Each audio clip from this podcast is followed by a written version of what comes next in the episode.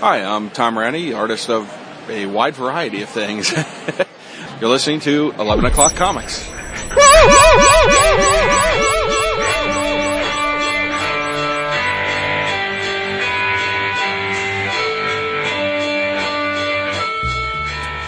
Nice.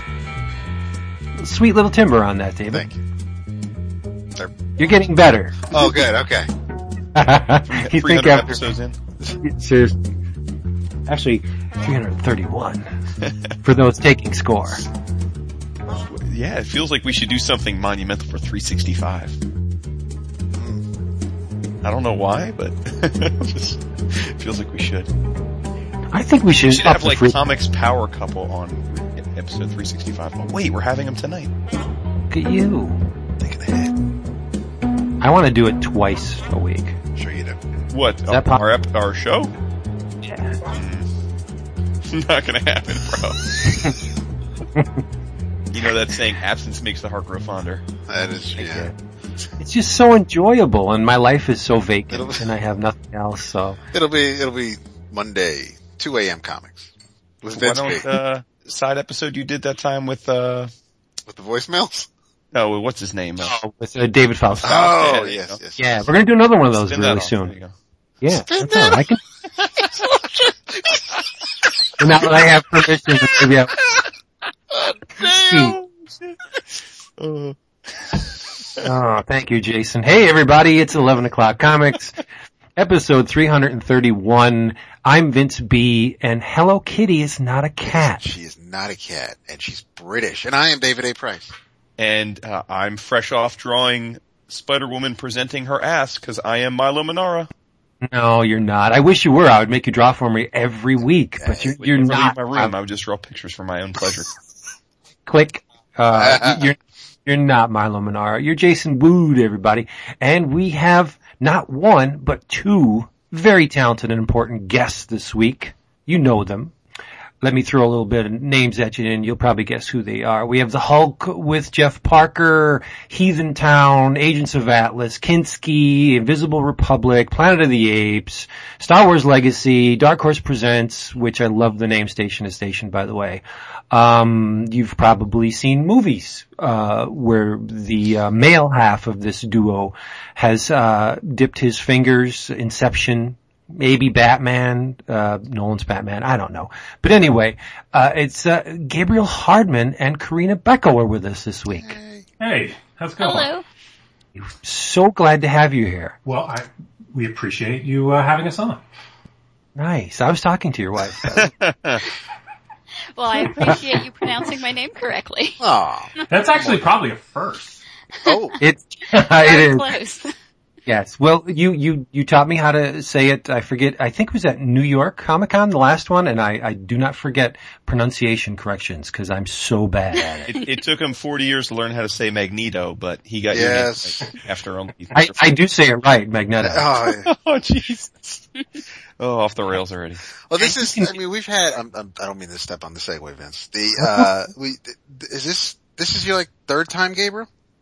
Yeah, this is my third time. It's been years though since I've been on the Has show. it been years, really? I don't know about years. no, no, I I do know it's been years. Get the hell out of here. Wow, jeez. Well, I was thinking, I was thinking about it, and it uh, it was. I know that the last time I was on, which was you know, it was a little rough. It was a little, uh, it was tension filled, and Uh-huh. uh, and it was a lot of, uh, it, it was all this. All this sort of uh, debating uh, what is uh, what is comics, what is art type of stuff. Oh, that's right. Storyboards. Uh, yes, yeah, yes, yeah, yeah. yes. I remember it vividly. Yeah, Yeah, yes. that's that. I remember that I was working on the last Nolan Batman movie because I was in the art department. I had to like close, the, you know, because it's earlier out here. I had to like close the door of my office and pretend like I was doing something else, and you know, uh, so that had to have been in 2011. So it's been three years. Oh my lord! That's crazy. I didn't think it was that Wow. long. And I'm going well, to write apologies down- to that. Yeah. But I'm going to write down in my journal that, uh, Gabriel Hardman was thinking about me.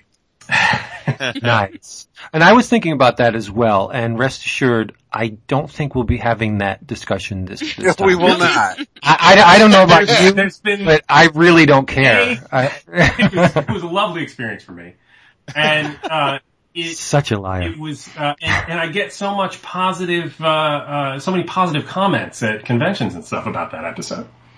Uh, on your side or mine? Not that I care. Oh, actually, most people are just a little uncomfortable about it, but, uh, I thought we had a good time, and we'll, we'll have a good time this week. And uh, Corinna, you are the very first woman to appear on 11 o'clock God, comics. that I'm really sad, guys. Like, I mean, it's great that Corinna's here, but like, I'm very, I'm actually embarrassed by the fact that this is the, The, the first, first of many, I bet. Almost seven years. Jeez. Wow. Okay. If you'd like to co-host with us, you can. I mean, there's a spot open. That's true, yeah. Well, Uh, it's tempting. yeah, and you can get books featuring this very talented duo where? At Discount Comic Book Service, dcbservice.com, our sponsor. Uh, unfortunately, we're in that flux state at DCBS where the new specials have not been released yet, but rest assured, as I always say, they will be both plentiful and deep. You'll get them fast, you'll get them delivered right to your home, you'll get them for a fraction of what you would pay at a brick and mortar comic book store. So, if you do not use dcbservice.com, please check them out, and I bet you will after you see the discounts. They are the best, This is so true. by far. The best, the very best. Yeah, is that uh, in-stock trades thing still going on too? No. No, that's over, so you guys lost out. But anyway, what are you drinking? I'm actually drinking alcohol this week. Oh, in honor of our guests.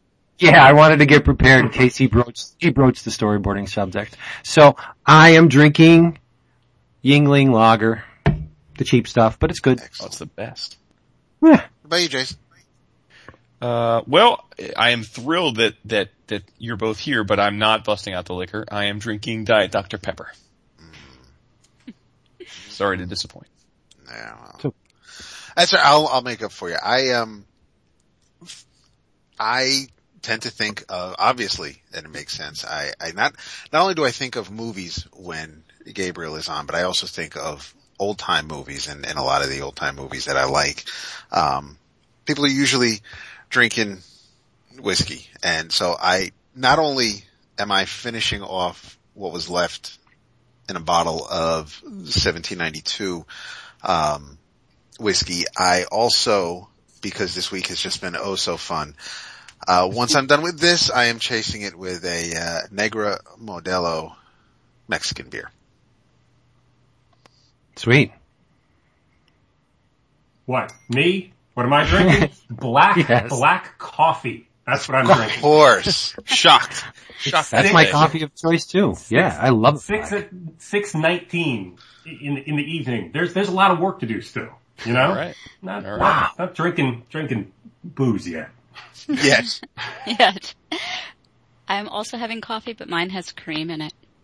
Nice. Oh, well, that that uh, gives me an opportunity of a beautiful segue, Mister Mister Hardman. I just, where do you find the time to do all this? You work on comics, you do the storyboards, and you're extremely prolific, both of you. Where does all this time come from?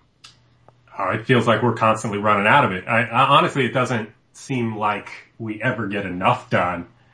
And I've also, and I've, you know, I've backed off of working on movies. I, I, I mean, I do still work on movies and I take jobs whenever I have to, but I mean, comics are what I'm really passionate about. And so I, I, you know, I try to spend as much of my time as possible doing that. So, uh, I mean, it, life becomes extraordinarily difficult when I do work on a film, especially if it's one where I have to go work at, you know, at the office. But, uh, but we've, you know, we've just, you know, we, we work together, we work at home, and we probably work too much. Yeah, we don't take a lot of days off. Well, th- that's good, and I I envy the relationship that that you you're not only creative partners, but you're married. So I mean, that's amazing to me to be able to turn to the person you live with and say, well, what do you think we should do for this page? That that's so cool. I my other half would just I'd get the blank stare, like, what are you talking about? I have no idea. You know, and it So- really is cool though. It is, It is. It's like, true. you know, We're I very mean, lucky. yeah, the fact that we're able to, you know, sit on the couch and, and even, you know, and, you know, whenever, I mean, probably I should not be bringing up, you know, what's going to happen in some comic book at any given moment, but still, it is nice to just be able to go have an idea and go, hey, what about this? What if, what if we did this thing? You know, what if we did this gag? You know? I mean, there, it, it's, it is really nice.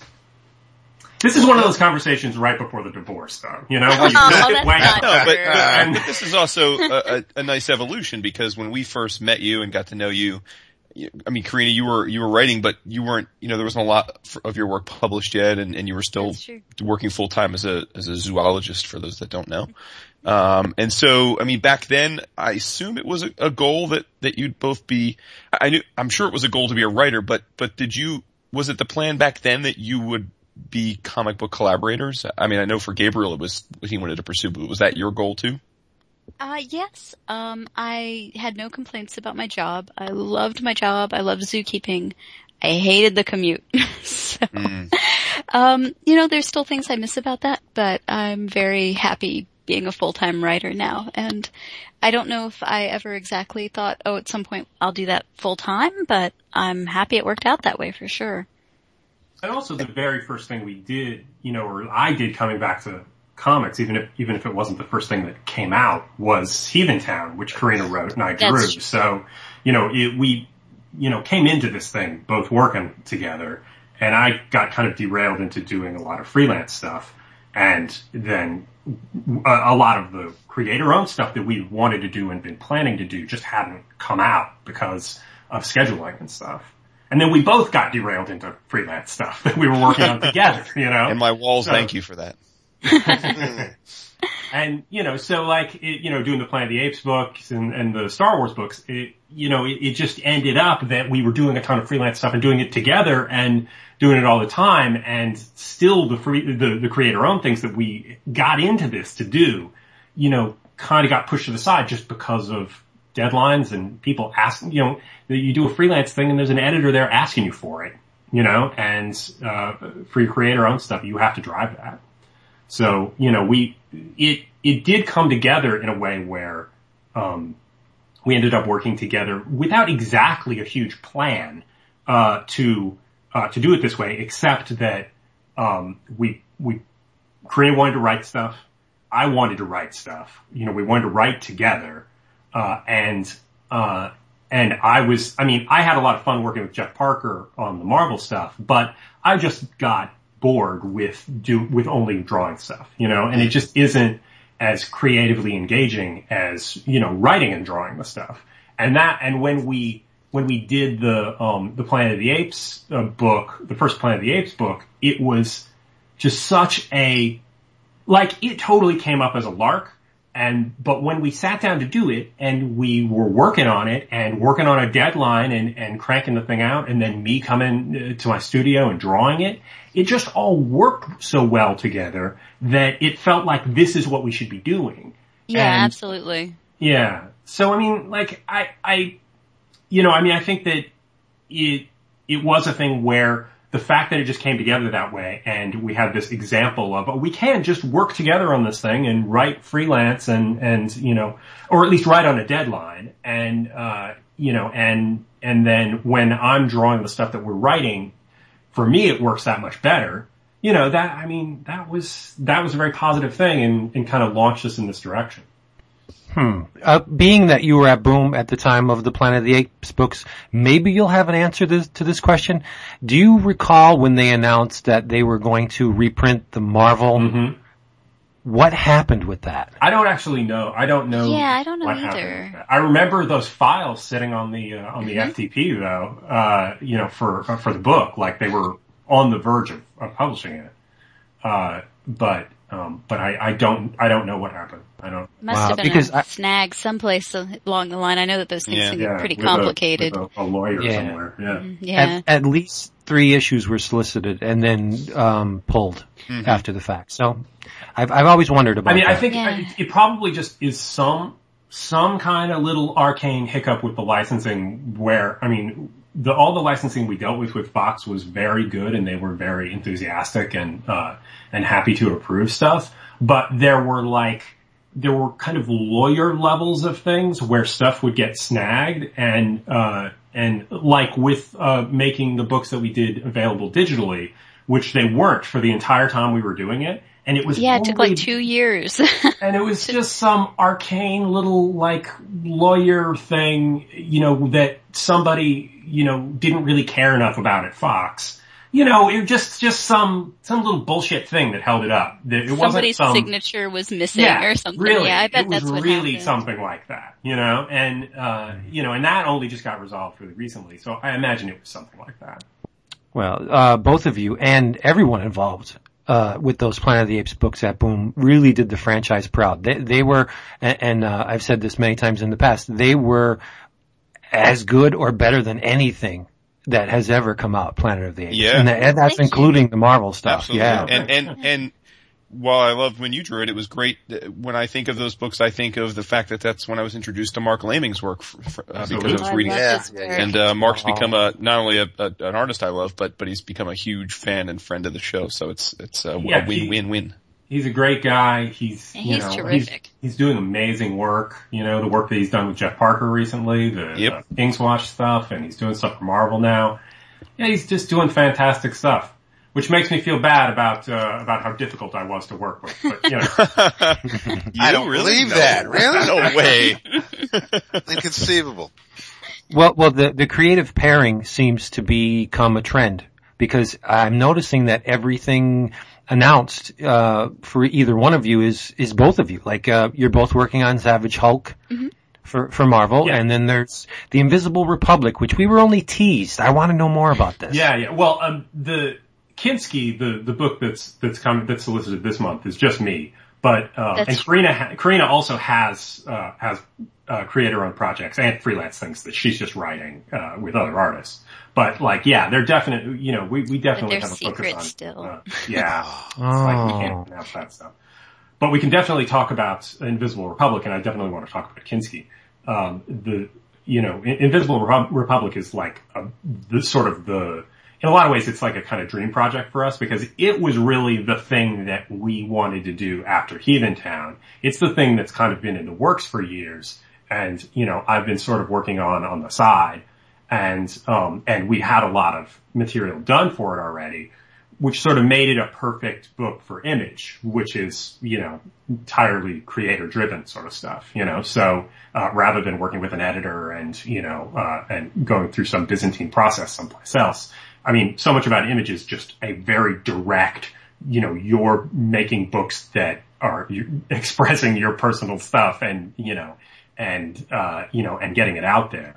So, I mean, Invisible Republic is a sort of, uh, you know, a, a, ground level but epic sci-fi story um, about um, a, a guy, Arthur McBride, who um, uh, who does uh, does a sort of violent, rebellious act that makes him a folk hero in a in a, in a distant uh, world, uh, a distant system in in sort of pre Lightspeed travel days, and uh, he uh, he kind of rises to power, and we see it through the eyes of uh, of his um, cousin, female cousin, who then gets sort of wiped out of the history.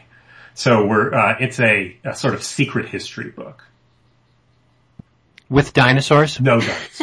No dinosaurs in this one. A lot of creatures, but no actual There'll dinosaurs. creatures. There'll be you know. Uh, Oh, it's- there's it always is- the creatures, yeah. yeah, it's a science fiction book, and it's a little like I mean, it's not it's not hard sci-fi like it's about fetishizing technical bullshit or whatever, but it's more grounded. Now, what, uh, do you conceive the span of the series to be? It's a few trades worth. It's probably Yeah. you know it's a you know uh, uh it's, it's it's ideally it's five or six trades. No, Oh, that sounds, I mean, it would be like an epic fucking book, ideally. And and no matter what happens, it's a book that we plan to, uh, you know, to finish one way or the other. You know, it's like uh, a thing we're just really passionate about.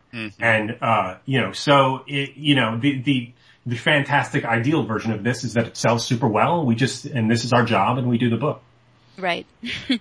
So you're you're leading into the question I was going to say, which is that is the plan to do this uh, full time just until it's done, or were you going to going to do this and then do an arc of some kind of you know for hire thing and then go back to it? It- So I guess it's to It's certainly, yeah, it's certainly possible that we could do some, uh, you know, work for hire type arcs of things, you know, in there. And, you know, uh, and these will be in five issue, Invisible Republic will be in five issue arcs. And, Right. you know, uh, you certainly the plan is to be as diligent as possible about just doing that. We're not going to take on some other long-term freelance thing. And so, well, not for me to draw anyway. I mean, that's, that's right. the It's of course easier to fit in some extra writing than some extra drawing. Sure, yeah. sure. I mean, that, that's the main thing with it is my intent is to mainly do, uh, this, do creator owned work as far as the drawing stuff goes because that's, that's what's gotten us derailed from, you know, getting through these things in the past. And, um, you know, and we'll, and there'll be some little freelance. There's still, there's one other free, little freelance thing that we're writing and I'm drawing, uh, that's, uh, that's still out there that hasn't been announced yet. But like, it- it'll mainly be me drawing this and we'll, we'll, you know, we'll write some other stuff. The And- no, go ahead, Vince. No, and um, uh, you're free of all the corporate, you know, rodeo when you do stuff that you own. Like you, you mentioned that the uh, the stuff on Planet of the Apes, the digital um, uh, releases were all tangled up just because of a legal thing. Right. What I want to know is, uh, you dove in pretty deep on the Star Wars universe. Now, when when everything changed hands, how did how did you guys feel? Well, you know, it- it's, I mean, you were invested. Yeah, but Well- it's still it's still their property. I mean, I think when you're working on that kind, of, for me at least, when you're working on the licensed stuff, you can't lose sight of the fact that you're still you have to give it your all, but you really need to understand that it's not yours. kind of. yeah, yeah. Because I think otherwise you can kind of lose your way and not not put your energy where maybe it needs to be when something ends. I mean, I was just happy people continued to. I mean, it's funny. Today is actually the day that the very last uh, Right.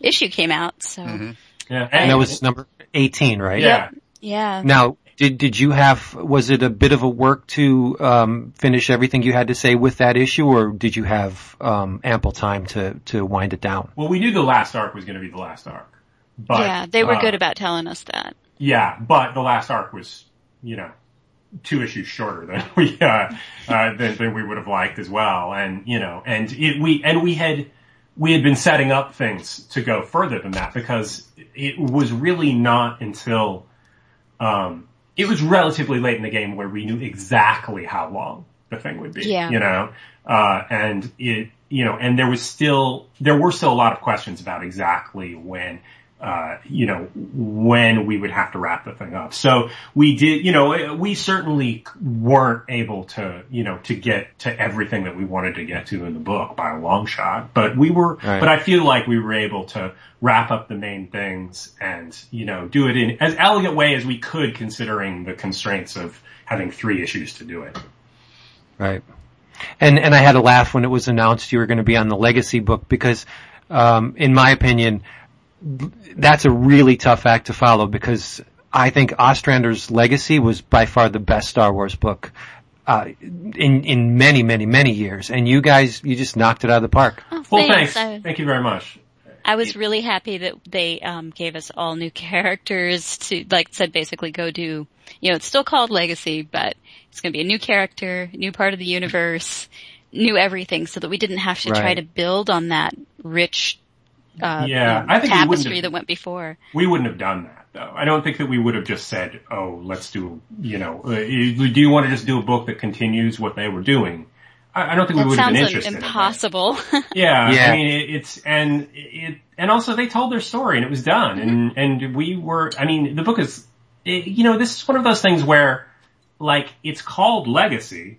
Uh, it's in that time period, and it shares absolutely nothing else in common with the with the previous book. it's well, not the government the- is the, the well, yeah, well, yeah, it's in the same time period. You know, I mean, it's Yeah. it's the the um, you know, the none of the characters are the same except for some incidental characters that are kind of big picture characters, and the tone is totally different. I mean, it's a uh, you know, we we had a very particular idea of what the tone was that we wanted for the book, and the tone is determined by the characters. You know. Uh, and those those characters were, were asking to go different places than uh, and they're all characters we made up. So you know, there it's uh, you know, and they, they they wanted to go different places than what the previous uh, book had done. Right. Well, you, you did the, the legacy universe proud. Oh, Well, thanks. thanks. It it was Yes. actually really fun to to write those characters and to get to play in there a little bit. And I, I think we were lucky that we got to do it when we did. Yeah, I I'm happy that it worked out that way. Actually, I mean, I wouldn't want to do one of the Star Wars books at Marvel right now. I mean, I don't, I don't. We got to, you know, we got to like, you know, tell our stories. Nobody told us what to do. Nobody said that, you know, apart from a couple of big picture things that we weren't allowed to touch, uh, they, um, you know, the, we really just were able to tell the stories we were interested in telling and be as true to that universe as possible. I don't, I'm not that interested in working with a, uh, you know, a, a writing group that's Yeah. uh, deciding, you know, big picture what's going on with some. I mean, that's that. There's zero interest in that. I, I understand. I will say though, uh, uh, at least on the art side, they could use a Hardman on those Star Wars. books. Yes. Oh, save us from Yes. Cassaday, please. I'm not Oh, commenting on that, I know you can't comment on that. I'll The- comment on it. Um, but and, and we will I when they did, come re- out. I did recognize a 1978 promotional uh, photo that was in the use. Okay. Oh snap! Uh, I, I have a question regarding your Savage Hulk arc. Um, Yeah.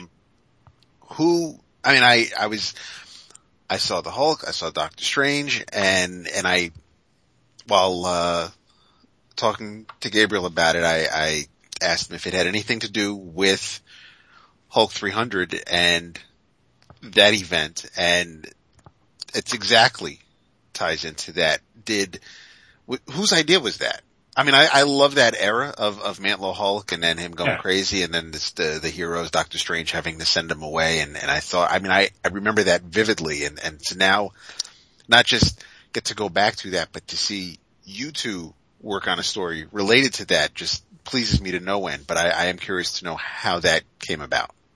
Yeah, it was our idea. You know, I mean, That is awesome. Yeah, that, that- I mean, that was Yeah. what, that was the, that's actually the era of Hulk that I had the fondest feelings for because I, Oh. I, that was what I read as a kid. And, And there uh, is some crazy, crazy stuff. It is, yeah. There's some And- really crazy stuff.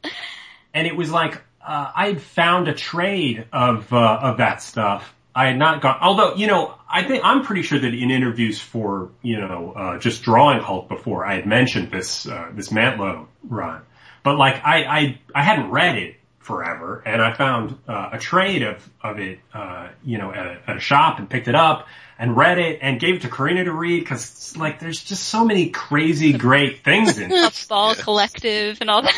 Yeah, the Puffball great. Collective, the you know, just like it, like every every and just the fact that they're kind of standalone little stories, and uh, he goes off and a parasite, you know, uh, you know, uh, latches onto him. He, you know, he becomes friends with the parasite, and uh, you know, then the the parasite dies, and everybody's sad. You know, like it's like that's the arc for most most of the stories, right?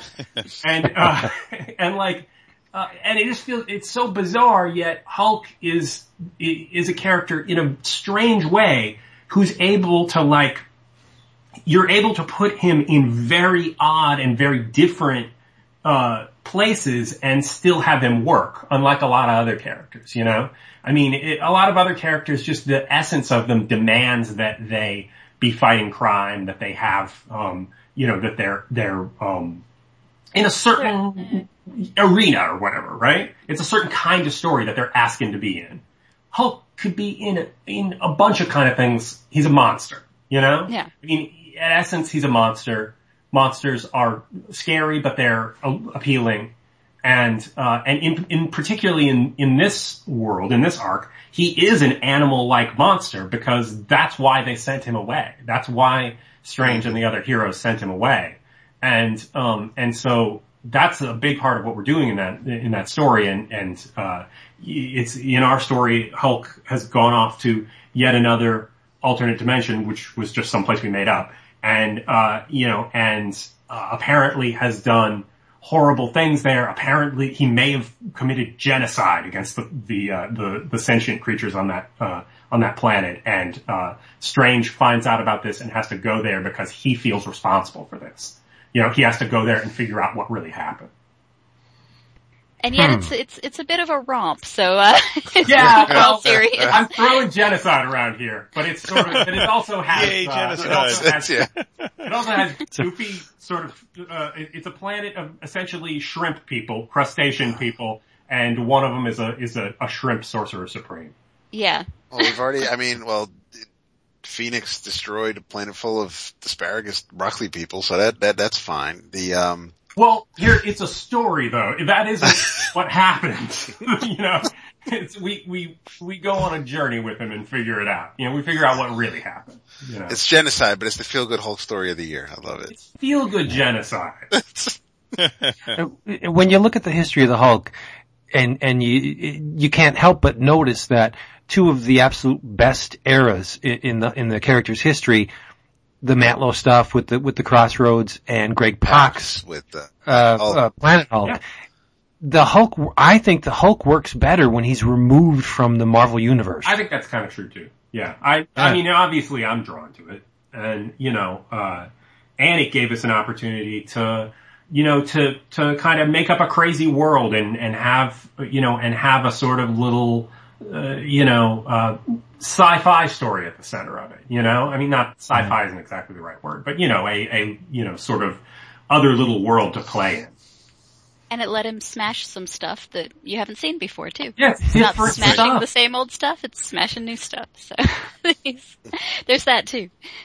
and how many issues will this be? Two. It's two, yeah, it's just Yeah, two, it's two. two. two ashore. Good, nice. And yet, and yet again, my wall thanks you. yeah, I'm, I'm, I'm definitely, definitely going to, uh, actually that will probably, that will be my, probably my, my first Hardman page will, will be something from this arc. Oh, nice. Cool. The art in there is beautiful. It is, yeah. I had a lot of fun with it. Uh, Jordan Boyd, uh, who'd been coloring my last uh, arc of uh, Legacy, uh, colored it, and uh, Is he the guy that you introduced us to at Heroes? Yeah, Yeah, he was okay. sitting, yeah, uh, he was sitting right behind. us, Yeah, Right. Yes, yes, yes. He's a terrific colorist, he really is. And he's gonna be working on Invisible Republic as well. Yeah. Nice. So, Invisible Republic, um, I think there, I mean, you guys know we're big supporters of Image on the show. Um, I think a lot of our listeners are fascinated by Image in terms of the, um, the, the, the process, you know, in terms of how, how creators come to Image and, and especially in the last two or three years since we've started having these Image expos and the quote unquote Kirkman manifesto has started to take shape and that lots of talented creators are being lured to image that already have established reputations like yourselves. So, so my question for you guys is, I- I mean, this being a book that you've wanted to do for a long time, did you approach Image? Did they come to you? Was there some, uh, was there some machination in terms of the timing of the announcement so that it coincided with like the, the next wave of big image books? I mean, how did that go about? And, and to what extent is it, is it a pain in the ass to have to deal with Ron, Ron Richards all the time? I Ron Richards is a gentleman and a friend. Now, um, actually, no. Ron Ron uh, emailed me and said, "Hey, who's who's doing the print version of Kinski? You know, we we should do it. You know." And Nice. in in the process of that, uh, you know, it came up to do something else. We were, you know, Legacy was ending. We we were dying to do creator owned stuff and really focus on it. And uh, and it was like, what else have we got? We you know we pitched them. Uh, we sent them you know some finished stuff from Invisible Republic, Invisible Republic, and uh, and you know they were like, great. So you're gonna you're gonna have to be uh, at uh, the first day of San Diego Comic Con to announce it. Preview night, they said. Like, Yeah. Oh. on preview night, right? And so uh, we were, you know, it was, it, and it all came together really quickly, and uh, and I actually really like that, and I really like the uh, the kind of intensity and freedom of it, and the fact that you're not going through multiple layers of people to deal with stuff. If you have a production issue, you talk to the person who, uh, you know, the production person. You talk to, you know. Uh, uh, you know, you, you have a much more direct line to things as opposed to going through your editor, which we've worked with great editors. I mean, uh, Mark Paniccia at Marvel and Randy Stradley at, uh, Dark Horse, but like I'm much more comfortable being able to directly control those sorts of elements of things, even beyond the creative. So, and you get the opportunity to do that at Image. You know, it's your book. You just got to deal with it. You know, and the expectation is you have to get it done, uh, which is great because we get not most of it done in this house anyway. You know, Yeah, I true. mean, you know, it's it's not really that far from doing the other stuff. It's just that uh, that we're not going through anybody else. hmm You have to take a break periodically to tend to the menagerie of animals that you guys have in your house at any given moment. well, that is true. That's true. How many They are we let you dealing know with right now? Oh, come on. Are we gonna? Well, kids Roll about a, about a dog. We're allowed to talk about animals. You, I, I mean, we're we're all Facebook friends and Twitter friends. You, Yeah, you're yeah. always posting different animals, and it's hard for me to keep track. How many do we have at the house right now? We have There four are- cats. We have a dog, And Camilla. He says it like we have a dog. I love the dog. Um, we have uh, we we have uh, we have two birds, but they're they're they're sort of sad. Ca- Everybody's some kind of sad case. That's case true. Melancholy Wow. zoo. You know, the uh, the the birds. One of them's got a got a fucked up foot, and uh, uh, and it and it, and it had to part come with its, a, a wing with its too. friend, Oh right? And they were from the Playboy Mansion. You don't. They didn't want. They didn't want fucked up feet at the Playboy Mansion, right? No, So- they Uh, would Can't have. have hammer just, toes. Oh. Even birds can't have hammer for toes. them there. but Uh, the, the things those birds must have seen. we, they were babies at the time, so I hopefully Oh, Oh, they so can absorb it. they're scarred. yeah. Right. And uh, we have a bunny that lives in my studio. that we Uh, found on the street. that we found on the street. You found a He was- bunny on Wait, you found a bunny on the streets of Los Angeles? Yeah. Yeah, just on our street. He, I That took the dog out. Uh, I took the dog out. It was like midnight. I took the dog out, and uh, um, and we live in the hills, like uh, but east side type hills, not fancy hills. And uh, the um, and I looked up the street, and I was like, "Is there a bunny sitting in the middle of the street?" It's like midnight, right? And uh, the dog is oblivious and, uh, to everything and didn't notice. Uh, so it, I took her back in. I was like, "Hey, there's a bunny outside." We w- walked out, and this dumb bunny is just sitting around. And uh, Literally. so we Superior five. and we got a uh, we got a, a towel and went out. Corinna's very good. She's done a lot of wildlife rescue. So I, I'm good with catching animals in a towel. That's my one Yes. skill. So we were able to run up and down the street a couple of times and uh, catch the the bunny in the in the thing and in the towel, bring it inside. It was after Easter. I think some people got a bunny, got sick of it, Oh, just let it go. Yep. You know. Uh, so uh, we kept him. Yep. Aw. His name's Cliff. Uh, he's, uh, but he's named after an abstract expressionist painter. We, we won't go into it. We can if you want to. He's only the second animal we have named after an abstract expressionist, so it's not like it's a regular thing. That's not what it is. Uh, do you have and- any and I- animals I named got- Bruno Premiani? Either Bruno or Premiani? Do not. No. Uh, not yet. Yet, yet, yeah. yes, yet. No, they, you know, uh, it'll, uh, keep our dog Zafino company. Oh, nice. Do you really have No, we don't really. No, but, sweet. Yet. Winter yeah, we'll World. see though. And how much love do we have to throw David's way to, from saying uh, inferior five when when Gabriel said dumb true. Well done. Dan. I love David. And Corinna, I had to smile. Uh, you posted on the Facebooks um, the list of ten books with with hooks, and Yeah. I, I, I was not surprised Oh. to see Mou- Mountains of Madness on there. of course. But one of the books, I was like, really, Lord of the Rings. Yeah. Yeah, that, was like, that was up there too. That was I was stunned. I was, you do not seem like a Tolkien Really? fan. A No. huge, huge Tolkien fan. That's Wow. The first That's book awesome. I ever read on my own when I learned to read. Well, The Hobbit was the first one. So that, that trilogy was after The Hobbit. Of course, I read those. So Yeah, we, oh. we, we don't talk about Lord of the Rings. we can't talk about, that's the one thing that, yeah, Gabriel of and I the don't movies, or he didn't, you don't like Because of the movies, because of the movies. because he doesn't oh. have the proper level of respect. Whoa. Okay. Yeah. well, Interesting. Divorce conversation. I don't like, I don't care for the movies. I liked the first or the one. actually. books. Well, let's be He didn't honest read though. the books. I, Gabriel, you, you like one out of 37 movies you watch. I think the, the number's a lot higher than that. I, look, I've got my standards, alright? I just, I, I was not, I read the books much, la- I read the Lord of the Rings book, books much later. You didn't finish the books. I read one of the Lord of the Rings books much later. And, uh, and I, and I didn't, you know, I'm not, I don't, I think that if you're indoctrinated into something, you have a very different perspective when they make it into a movie, you know?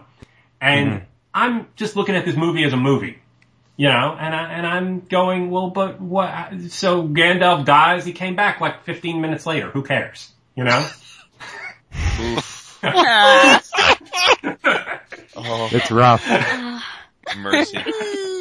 Oh boy. You know, while we're on the subject of movies, I, I would like to talk about something very specific to being a storyboard artist.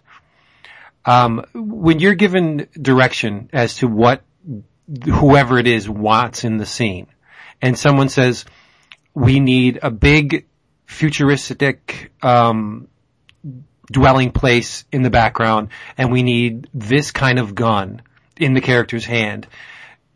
Are you responsible for designing those? Like you just don't just slug in a, you know, a, an average generic gun. You go in and design that, right? Well, it really depends on where we are in the production because there usually there's an art department, you know, a production designer, illustrators are will start very around the time that I'll start, but there'll be very little material done yet at that point. So often it's a situation where I'll have to bullshit something. That won't necessarily be the final product, right? It, Right. It'll be something to get the point across. But, Okay. uh, but that said, you know, when you, when you're on very early, the things, you know, the things you're drawing in the storyboards are the first things that anybody's seeing that represent this stuff, so they end up influencing it.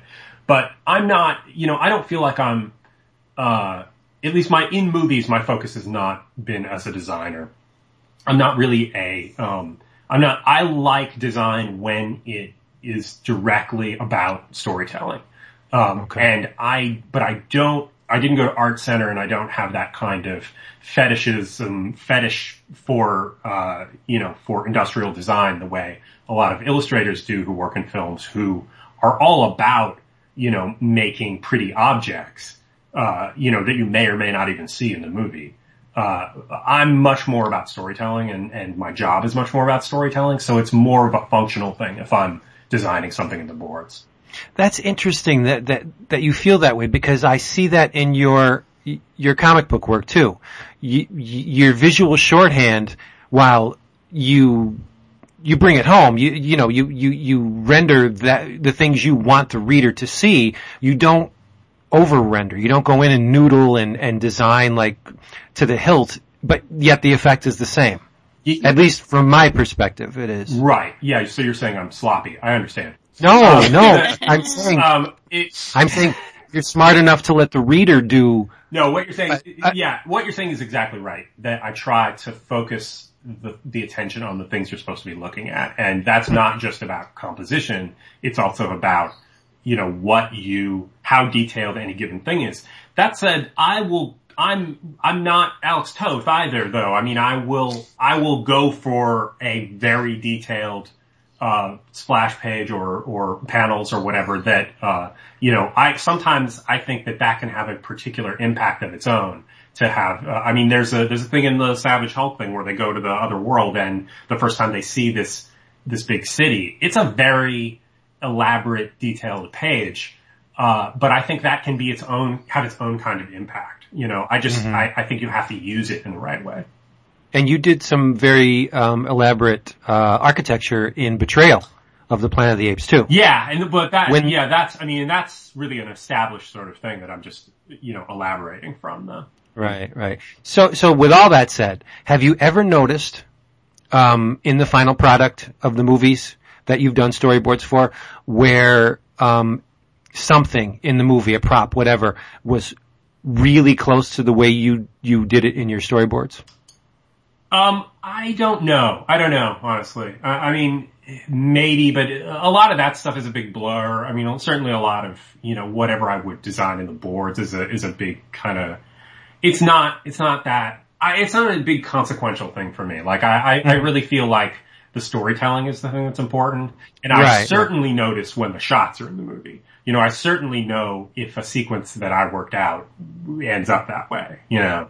So, oh, so that to you is more valuable than say Gabriel Hardman's gun. In the Yeah, yeah. I mean, I, you know, I mean, it's, it's, it is about, you know, uh, because a lot of the time I'm taking a shot at designing sequences with little or no input from the director. So, you know, and it'll go through the director and it, and I'm not directing anything. I'm, I'm, you know, working out the sequences on paper and they can shoot them any way they want.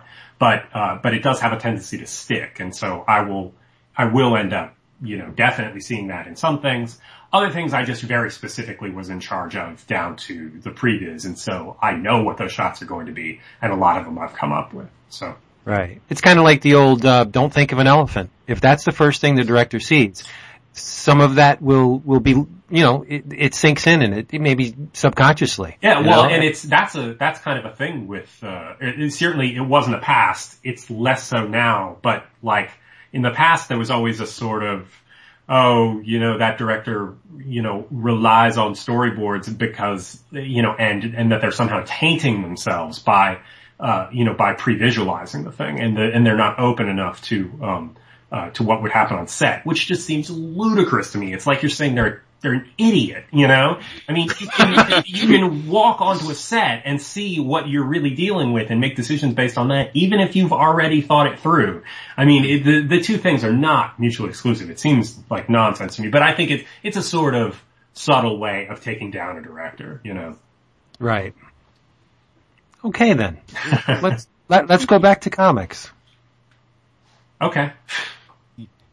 Any, any fair game? Anything you'd like to, to, to talk about? We, um, when is Kinski coming out exactly? in November. So it, it's in uh, this month's pre, or you know, the previews that's out right now. It's uh, it's Nice. available for pre-order. So um, you know, so by all means, uh, you know, if uh, uh, you know, ask your retailer. You know, How many how many issues will be in the? it's uh, it's six issues. It's a it's the full story. It's six issues long, and uh, you know, it's a it's a you know, it, it will be a kind of complete graphic novel.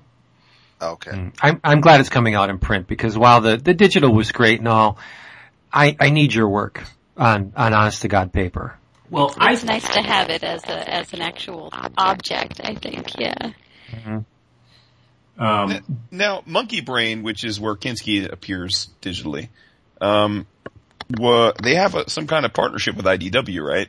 So, like, but I guess you with each, since you own the property, you're free to, to go elsewhere. I mean, did you? did Yeah, it's not really like it's not exactly like that. They kind of have a first look sort of thing with Okay. ID. Well, it's not even a first look. That that suggests that you go through them. It isn't. It's more like they're just their door is open to publish Ah, okay. uh, the stuff and uh, or to you know consider publishing the stuff. Uh, but others have been at other places. I mean, Bandette is at Dark Horse, and uh, um, uh, you know, and there's a couple other things at Dark Horse, and there's uh, um, and there's another book was through Shadowline, you know, at Image. So you know, it's it's it's really just your property, and Chris and Allison are very open about it and cool about it, and they want the stuff to be, you know, getting out there in whatever way possible. So I, unle- I, I unless like it. Oh, is Corinna breaking up? Is that little A bit. little bit. Try to adjust things. Is that, is that better? Mm, no? no. Maybe Yeah. unplug and plug in. There, there, there's a slight lag in the, in the, the signal. It, it'll wear itself out uh, in a couple minutes. Okay. Well, just ask like me my- my- ask me one vague question, and I'll talk forever. So the, um, uh, when will, cause I mean, I've, I've been looking and I have, I have the first four issues of Kinski on the iPad through, through the Comixology app. Are, are five and six coming through Yeah. Comixology? Okay. Yes. Yeah, yeah. So they'll be available before the, you know, they should be out before the book comes out. You know, I'm finishing everything up now. Like And I- bits of stuff on, and the, um, and those will continue to be available through Comixology. The, the Sure. digital version is, uh, you know, is Monkey Brain and Comixology, and the print version is Image.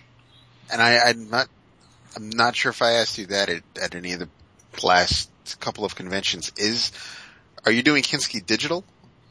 No, no, they don't have anything to do with each other. You know, it's just a, it's just the delivery system. It's just So the- then, the oh, only Yeah. because I haven't, when we go through, when, when Jason and I go through the portfolios at the cons, I haven't seen any kin, are you just Oh, yeah, yeah. holding on to the Kinski stuff like Somni or are you just, Uh, It's not available. am I somnying it? Uh, Yeah. yeah, I, um, I don't sell the, um, creator owned pages. Oh, Um, okay. and, uh, mainly because just for super practical, it's not really about being precious about it. I'm just holding on to the stuff as a sort of hard copy in case something happens to files or whatever in the future. I mean, Right. I, I'm, it's just my property and so I, I don't want to, um, well, for when that artist edition comes out.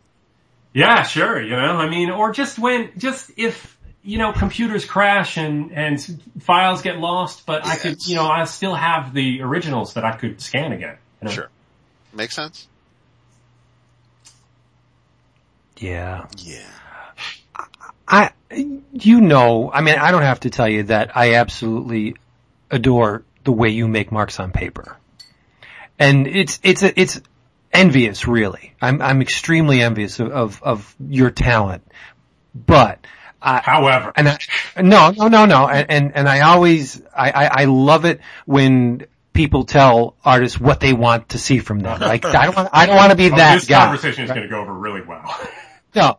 Um, but you know what I would love to see from you? Uh, Because, Oh, I know where this is going from. See, this is, this is why, a little segue, th- this is one reason why this week has been not as shitty as it could have been is I have to, I have to thank Facebook Messenger. yeah, we, Because without it. it, I, I don't think, I mean, we could probably collect our messages and, and print them as, as a supplement to episodes just for like behind, I mean, we, we'd probably lose a lot of listeners and, and, and Yeah, a lose lot of a lot of friends, friends, but I think that, uh, I mean, just for some behind the scenes stuff, but yeah, and, and I, I know where Vince is going with this and, and, and my hat tips to you. yay. tell me what I should draw. Okay. but before I get into it though, I want to say, I, your art is a conundrum to me because on the page, your marks, you have these rugged, really masculine, like they throb with masculinity, right? But underneath that, I think there's, there's a, and I, I called it an erudite realism. You, you're a realist at the, at the bottom, the, the bedrock of the way you draw, you're a realist, I think anyway. And it's very tasteful, very measured style, kind of like the way you are in person, right? Sure. I would love to see you drop your pants on the page and do like a, a Wally Wood style um, mad parody, like a Super Duper Man, where you have every emotion is amped up to like the nth degree, and there's you have grossly exaggerated figures and body language. Like I want to see you go all Looney Tunes on a page. Does that sound like something that you would find desirable? Well, I think that I could imagine doing something in a far, and I'm going to word, use the word cartoony, which people don't like, but a, a car, I could imagine doing something in a cartoonier style. I don't know that, I don't really, I don't dig that kind of grotesquerie stuff, you know, the, uh, the, the, the, the, you know, the super duper man sort of, you know, uh, you know, I mean, I, and I don't, I mean, it just doesn't, that stuff doesn't really appeal to me that much, and I don't really like, I don't feel like I would want to do exaggerated people stuff, semi-naturalistic exaggerated people stuff, because I just don't like it. Like, I don't like human characters in animation. like, I, I think, you know, like, I just, I think they're, they're unappealing. But like, if, it, like, I could imagine doing something in a much simpler style though, in a, in a much broader cartoonier style. There've been films where I've, I've worked on a couple comedies and a couple of, you know, more, you know, uh, broader sort of things that, that, uh, where I've done, in the storyboards I've done a very simple, very cartoony style that I actually really like. And I, and I'd like the chance to do that at some point on the right project. Um, but I, as far as taking the emotions that high, I'm not sure. I don't know.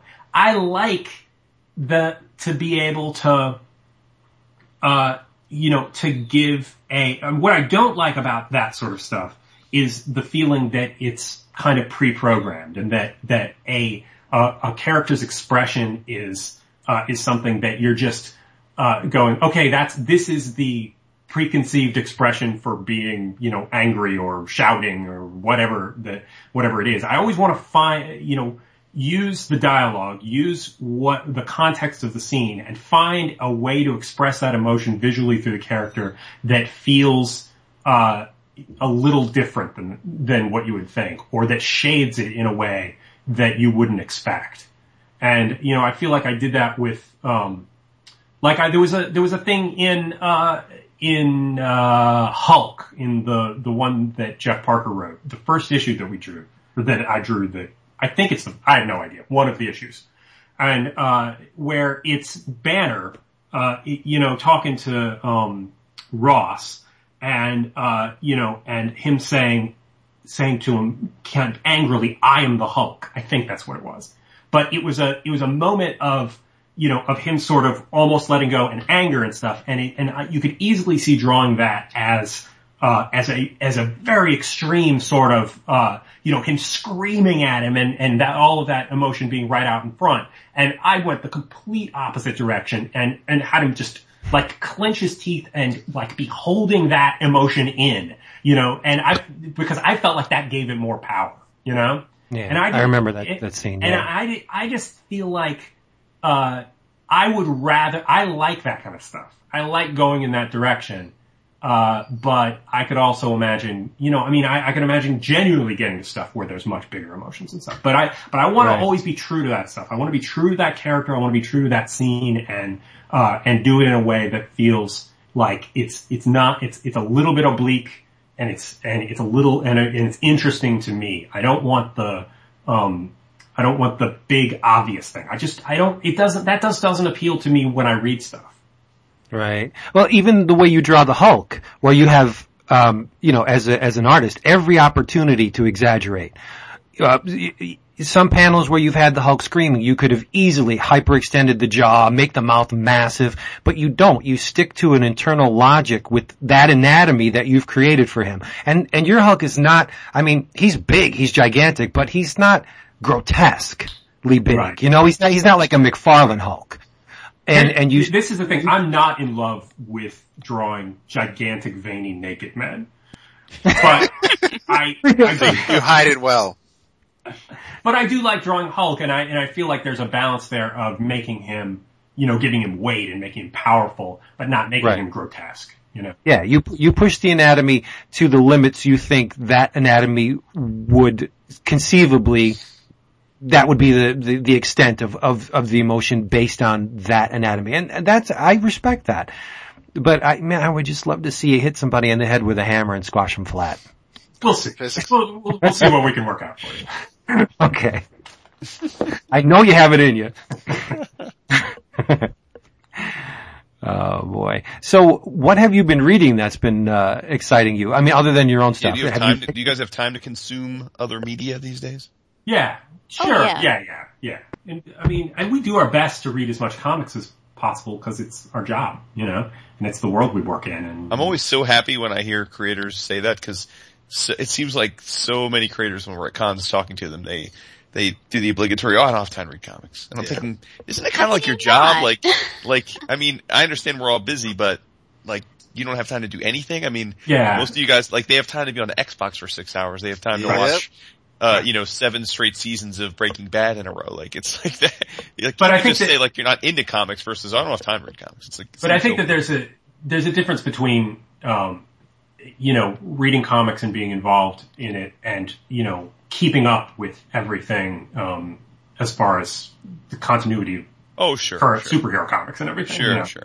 But I mean, yeah, you know, I mean, I've been stuck in. I, I decided to reread Pluto uh, because I had read it so sporadically that I kept, you know, like losing track of of the thing as as I was reading it, you know. And so I that's I'm on the seventh of one of those, and uh, because I wanted to just reread it all in a row and like get the experience of it because it's such an amazing book. It is amazing. I love it. Yeah. It is amazing, and I'm like you. I've read a few volumes over the years and, and I would have to, I feel at this point, and it's very daunting, I would have to go back and start over. So I, Right. Yeah, well, that's what I did, you know, and uh, and I think that it's it's really worth it because it. Well, it's not. It's not like it's. Uh, it's not a. It's not a daunting read in and of itself, you know. It's a. It's a very readable book, and it's. It's so well done, and the. Um, and I love everything he does with what I was talking about with the with the reactions and the the emotion and stuff. Um, he's just fantastic at that. And, uh, you know, and I, uh, and, but I think that it's something that it's totally worth doing that. It's totally worth just going and reading the whole thing through. That said, it's been taking me forever. So, you know, I still don't have that much time. Uh, Corinna, your your microphone is fine now. Good, yay. Yay! And uh, your heart's in the same place as mine as far as uh, genre. You love the horror. I do. Um, are you watching The Strain? I haven't yet. That's on our list. I've have you certainly read the made books or note the of comics? I have not yet. Oh, I'm showing my ignorance. But we have seen the um the very frightening billboards around town. Yeah, the billboards freaked me out. I Oh. mean, with the whole thing with the eye, and and I know that I, I believe Peter David was thinking about watching the show, and then he saw, I guess, one of the ads with with the worm in the eye, and and that kind of turned him off from it. But I, I'm not a huge horror fan. Um, like I know Vince and Jason love American Horror Story. I can't get into it, and Oh, and but do you see the Freaks Freak- promo? Freak show. Oh, with the chicken head? Oh, forget it. See that right there? I'm like, no, I'm done. I'm out. I'm tapping out. I just, I can't even watch the commercials. But, um, I decided to give the strain a shot and, and I'm all three, and that's another thing that we're discussing. I mean, we're dissecting it where we're just, we're throwing the theories out there and, and, I've um, heard good things. I've, we, uh, it's, Yeah. it really is good. They're not, they're not dumbing it down. It is, like, I, I I agree with Jason, things are a little slow. Um, but for, for a reason, it's not like they're just not, it's, they're not dragging things out. They're just, they seem to be taking their time getting things set so that, uh, cause I think once everything comes into play, it's going to happen quickly. And, and, uh, so I, I there's a method to their madness, at least that's what I'm hoping. But no, I, I the three of us are, are really enjoying it. I, I think you'll, I think you'll like it. yeah, we definitely, it's, it's on my list of things to catch up on. Yeah, we just, we It- it- always get the TV shows late and we always Yeah, just watch them all in a row, you know, so. Which there's a lot to be I- said for. You know, it's kind of fun to do that too. Oh, I'm- To be I'm the same. I, um, I haven't, uh, I haven't really started Breaking Bad. I mean, I'm finally watching the first couple of seasons of Lost. So I mean, I, I definitely take, take my time with a lot of media also. Uh, Corinna, after one episode, I think you'll be watching it alone. Oh, I, I don't think Gabriel's gonna dig it. What? Why? I don't. You- Brother, you are so tough. Uh, I I really don't see you watching this Well, show. here's the thing though, with, with TV shows, with TV shows, we'll, we'll start watching something and like 10 minutes into the first episode, I'll be like, I can't fucking take this. This is like, and, you But know, and then surprising.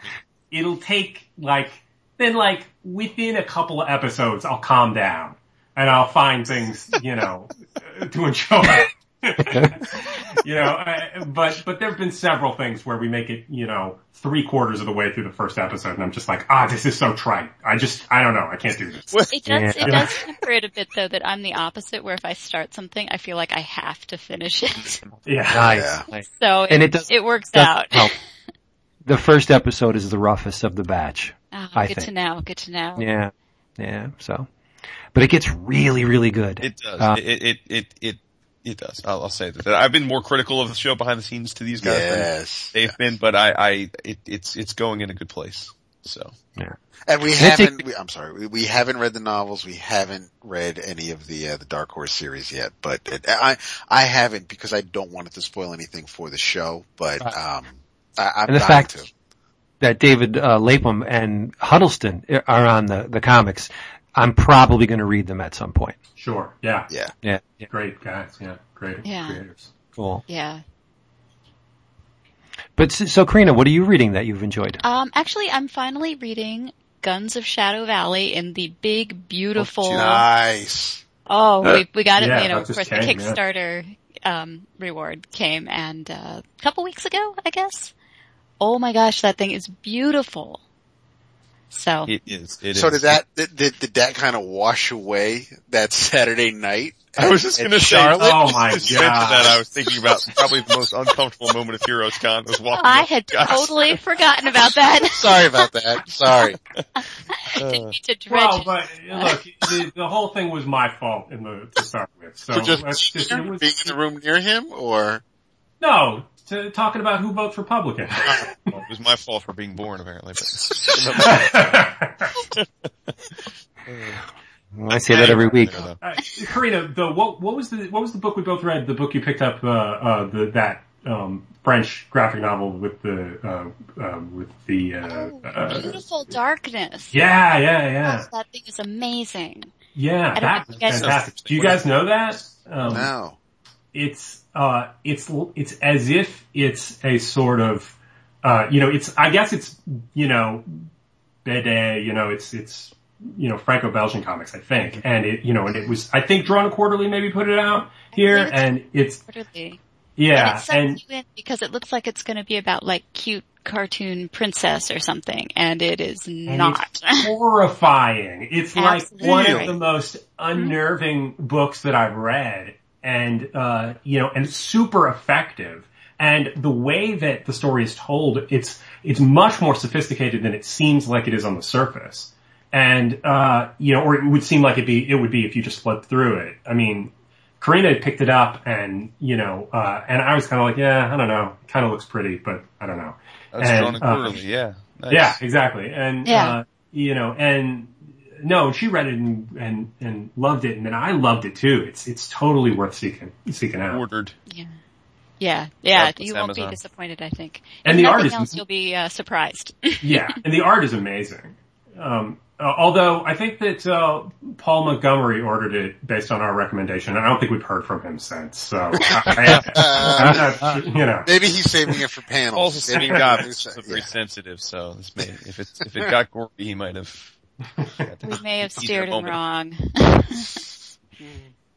You know, um, you guys participated in the last iteration of Dark Horse Presents, and um, I think there was a lot of quality in in in that run, uh, your, yourselves included. But but I think the format was a hard sell in this market. You know, like it was it was like eight what eight ninety nine an issue or whatever.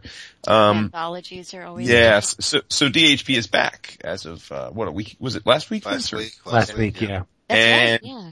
Uh, I read it today and I, I thought it was, it was pretty awesome stuff. I, as with all anthologies, um, you run the risk of there being a story or two out of the bunch that you don't identify with, but that's never turned me off to anthologies because I always feel like the, the, the sum is greater than the constituent parts. And I think that's the case here too. It's, it's, I like the form factor. It's, uh, what do you call it? Is it, uh, perfect bound? What's the term when it's, uh, when the binding of a book is flat? Uh, Yes, That's right. perfect. Yeah. Yeah, it's perfect. a square So- thing. Yeah. Yeah, it's perfect bound, uh, glossy cover. I think it's f- 48 pages maybe, Yes. but, uh, they did it right because they, they, they started it off with Darrow and Yep. they ended it with Sabretooth Swordsman. So, nice. so I, I, whatever else is in the middle there, some is good, some didn't necessarily grab me. I- I'm not, House in the middle. yeah, yeah, it, it's all good. I mean, to be fair, and, and this is not, not a criticism of the work because, um, I, this is purely a personal aesthetic. I, I don't care for Kabuki. And again, not, I'm not saying Kabuki isn't a, a, a, a good comics. I just, I don't care for that. I don't even know what you would call that style that he does where he, it's sort of a mashup of The folk. illustrated prose and yeah. Yeah, I, I, that, I was I was actually surprised to see it in Dark Horse. oh, r- r- why is that? I just I um I think the last time there was a Kabuki it was under Icon, and whether or not Icon still exists, but I, I was just Yeah, I was I just surprised that- to see David Mack. Not not I'm not surprised to see Kabuki back. I was just I was surprised to to to finish that the the the Rusty story and then see Kabuki. Yeah, I think Mack, Mack is very talented. I'm sorry, Gabriel, but um, I got to say, when Bendis and Mack did that arc of Daredevil back in the day, Yep. man, it was rough getting through Yeah. that. It, it, it- no fault. Kevin Smith Quesada stuff. Yeah, no, you're right. You're- Yeah, it was it was a hard read, but I mean, nice to look at isolated, like each page was, was very nicely done. Mm-hmm. Sequentially, it didn't work for me. It, it was very hard to read. that. Well, da- David, the uh, the the in the Sabretooth Swordsman, the the page with the uh, the maze where he's running Yep. through the maze.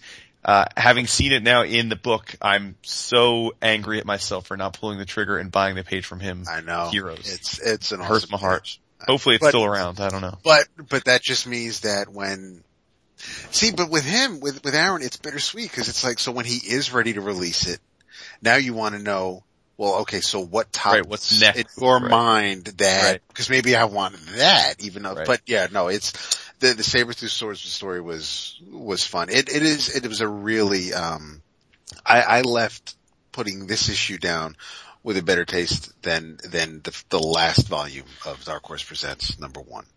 Uh, Yeah. and I, I, I did like it. And I mean, and, and the last volume gave us uh, some Chaykin and Adams and, and Mr. Monster and, and of course, Gabriel and, and, and, and Karina. It was just, it, this just felt more, it, the only thing that it was kind of missing aliens is the only thing that would have made it Yeah. feel like it was back in the, Or Trekker. or Trekker, yeah, which, yeah. Why isn't there an ongoing Michael T. Gilbert Mr. Monster? Like what kind of wacky universe do we live in that Michael T. Gilbert does not have an ongoing book? I know. He does those things for, is it, uh, Alter Ego? He does the Yes. Mr. Monster pages with Yes. the, with the, the, fl- the flashbacks, but I want to see that man's artwork every month. Month. In like more than one or two pages. Yeah. It's all about what I want, really. That's fine. is Vince, clearly. Yeah. Gabriel, I'm sorry. Can we go back to what you were going to say when I, when I stepped on you? Oh, I don't think it was anything. I think just, I, I think just that, that icon isn't around anymore. You know, just Right. that, that people, you know, that doesn't really seem to exist anymore. I think that was a, a vanity thing for Bendis anyway. Well, not Uh, so much. Well, I- Bendis and um and, uh, and what's his? Brubaker. Brubaker, yeah. Yeah, and uh, and uh, Millar and Marvel. Yeah, yeah. oh, what was the Millar book? couple. He did a couple through there. Um, I, I, the names are escaping me right now, but he definitely did a few. was, uh, Well, um, I thought the first Kick-Ass was through there. Yes, Yeah, yes, so, yes, right? yes, yes, oh, yes. okay, okay, alright. yeah. Yeah. The only one I remember from Icon was, uh, the Galactic Bounty Hunters, the, Oh, the the, Jack, Jack, Kirby. thing that they did. I think it was Mike Thibodeaux yes, did it. that was it. Yeah, Yeah. It was a Yeah. I like that. He one. did. Uh, he had a bunch. He had Nemesis, Yes. Superior, Secret Service. Uh, Wow. yep. So yeah, there were a bunch. Which of just goes to show, yeah, they, so, alright, um, moving right along. No, I, I think, I, there are just some,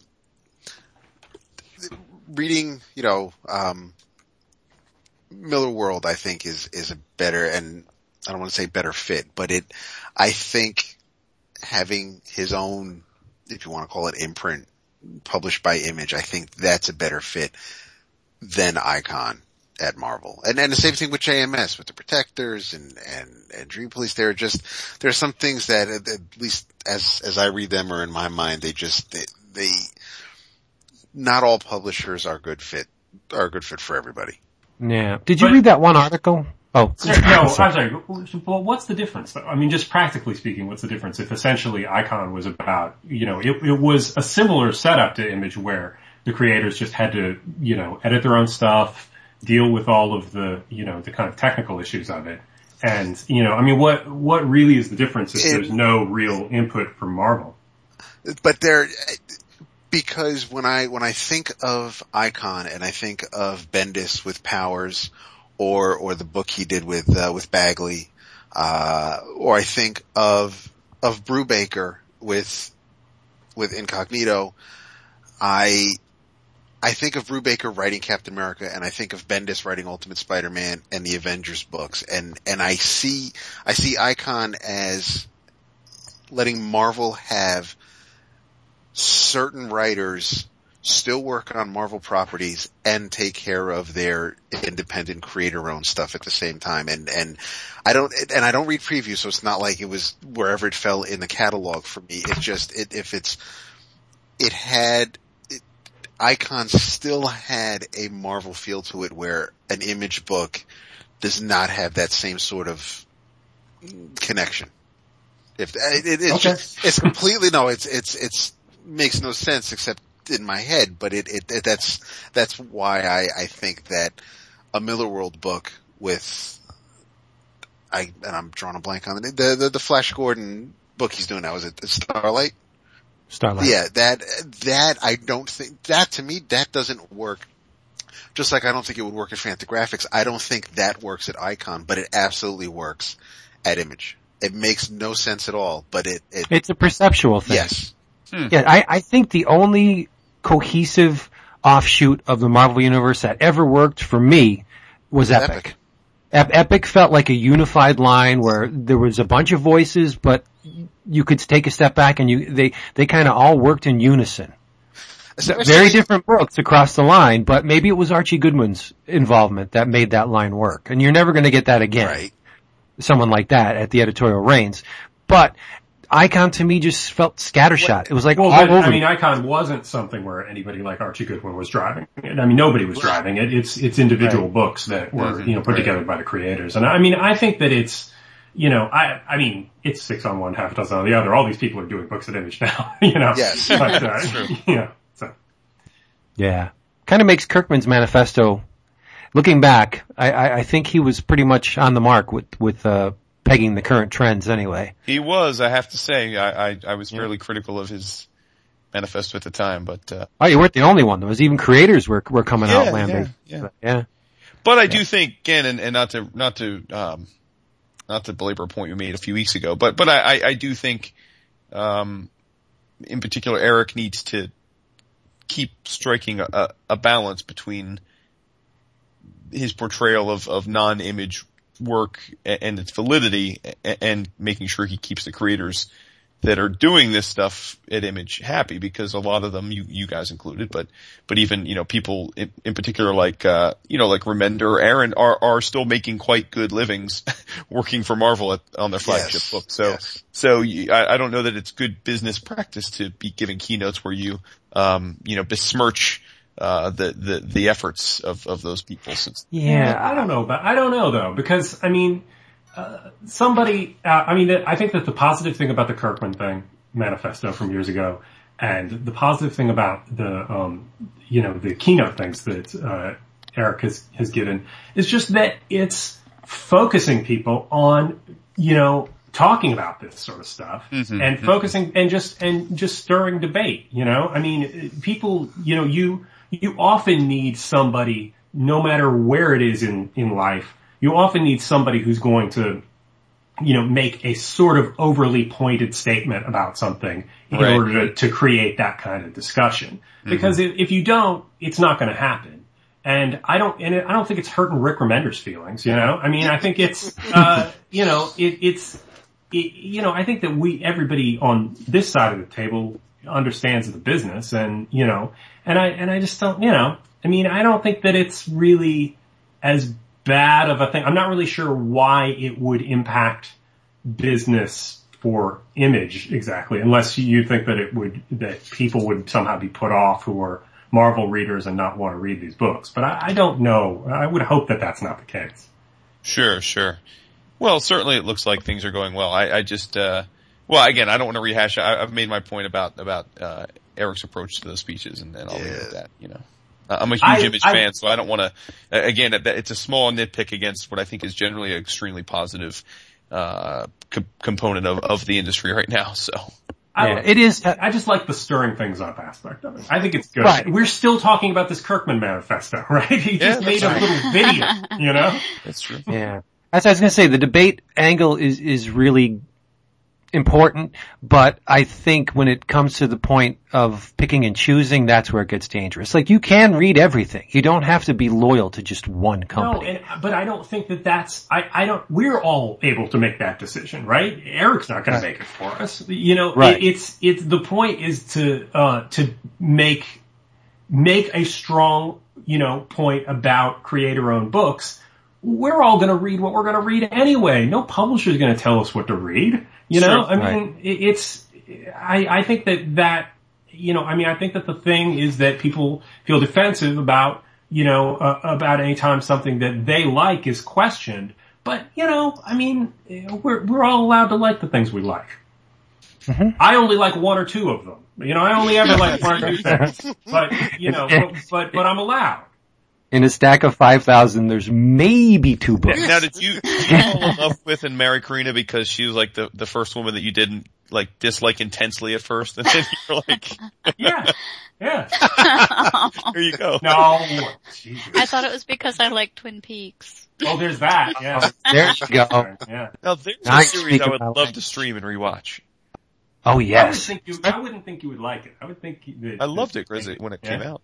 You Yeah. should get that Blu-ray box set. Somehow I feel like you just did a quiet character assassination. Yes, yeah, a little bit, a little Because bit. you, you, you just established Twin Peaks was like a formative series in your relationship, and then you're like, oh, you like it. Well, I didn't. I, I just still. Well, I I'm still not haven't asking you to seen get married. You know. I know, but it, I, there's an implicit disconnect between something that I would like and something you wouldn't. I don't know. well, Now, here's the real question. Season one or season two? Well, I think that Oh. that's. Yeah. No, I mean that's that that that's that's that's a more complicated question than than than just that. I mean, season one was uh you know a pilot and six or seven episodes, and uh you know and the first half of season two, for the most part, I think is also brilliant up until the point where uh where the the killer is revealed. I think that the the first season and the first half of the second season are make a brilliant show, and then everything goes to shit after that. Yeah, my favorite moment in the entire series is when Cooper's lying on the floor, season two, episode one, and Lynch drew, he just extended that scene with the old man, keep, Yeah. he kept coming back to, Forever. I, I said, this is, this is the greatest man in the history of television doing this. Oh, he, it yeah. was the biggest FU to, to the audience. Honestly, I felt like that too. I was 16 years old when that aired. That was one of the most thrilling moments of my life. like when just how long he drug that out and how angry I could imagine of other people, you know, watching, getting. Uh, uh, I, I, I, just- I loved it so much. I, I, I still love it. I can't get enough of it. I was also 16 when that I- came out. Go figure. The reviews at the time said that scene you could audibly hear television sets being clicked off Right, across. right. I love that scene. And, the, so and if you stuck with it, the rest of the episode's pretty accessible and, and fun and, uh, you know, and, and all the stuff that you want out of it. So it's, uh, it's great on, uh, on every front. The cool thing about it is when you when you think back on it, it feels like a show that if it was coming out today would be on you know Showtime or FX or something. It wouldn't it wouldn't have been on ABC. It's hard to believe Yeah. that that show was on ABC 25 years ago. It must have Yeah. blown people's minds. I I uh I yeah it's I, I mean the Who Killed Laura Palmer I, I think still has to be one of the top five most successful TV marketing campaigns of all time because 25 years later we all remember Who Killed Laura Palmer right? I mean that's and and But Yeah. and the they didn't, you know, but creatively, they didn't set out to, you know, to, to make something that had this giant marketing hook. They just, they just had this story, you know, and it happened to coincide well with that. And that idea happened to take off because the pilot was so strong and the pilot was so strange and different for the time, you know? right. right I mean, it's the things coming together. And armed with one of the most attractive casts in television history. Really I think. Yeah. that's What, true. um, my, I had a huge, I still do to this day, a huge crush on Sherilyn Fenn. I, I think she is She one of the use a most sandwich, but women- I know what you're saying. Yeah. Well, she goes up and down. There, her weight, yeah. But anyway, I mean, she's gorgeous. Madchen Amick, Sheryl Yeah. Lee. Yeah. Oh, and e, you know, even Kyle Agent MacLachlan. Cooper, even Kyle MacLachlan Yeah. is a very Hey, attractive hey, Mayor guy. of Portlandia. Pe- Peggy Lipton Yeah. is super beautiful. Yeah, we've lost a couple members over the years though, so um, I don't think there'll be any. I, I, I doubt there'll be any new stuff shot for it Yeah. because, uh, you know, I, but- yeah, I doubt there would ever be anyway. But I mean, it's it, that's one of those things that I mean, because the the series ends on a cliffhanger and it's never resolved, and even if it's kind of hinted at in Fire Walk, I, I barely remember the movie. I, I, I honestly can't tell you. I, I don't think, I know I saw Ah. the movie, but I, I don't remember it. I don't. I love the movie. I don't. Um, I and here's why.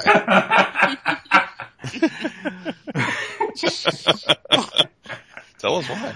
Um, I, I just don't, I didn't feel like it, I mean, it, it's, it's partially because it's redundant. I mean, it's, if you watch the show, everything in it is stuff that you already know.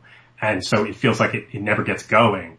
Uh, but it also it's just, I mean, it, it, I mean, I don't want to say that I disliked it because of the dark tone, because I love things with dark tones. I love difficult stuff, you know. But it felt like it was, uh, but it's about the last days of Laura Palmer and her all her problems, and it and it feels like it always feels like, um, like we know this stuff, and just showing it to us isn't enough.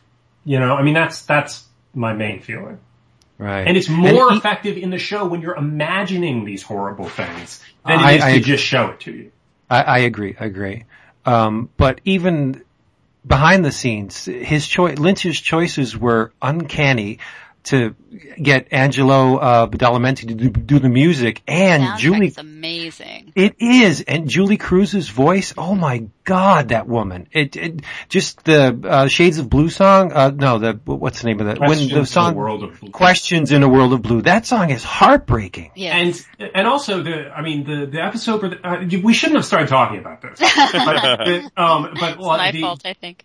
the the episode where the killer is revealed and the kind of denouement at the end of that, where she's singing and you're in the bar and inexplicably this wave of emotion comes over all the characters after Yes, something horrible yes. has happened.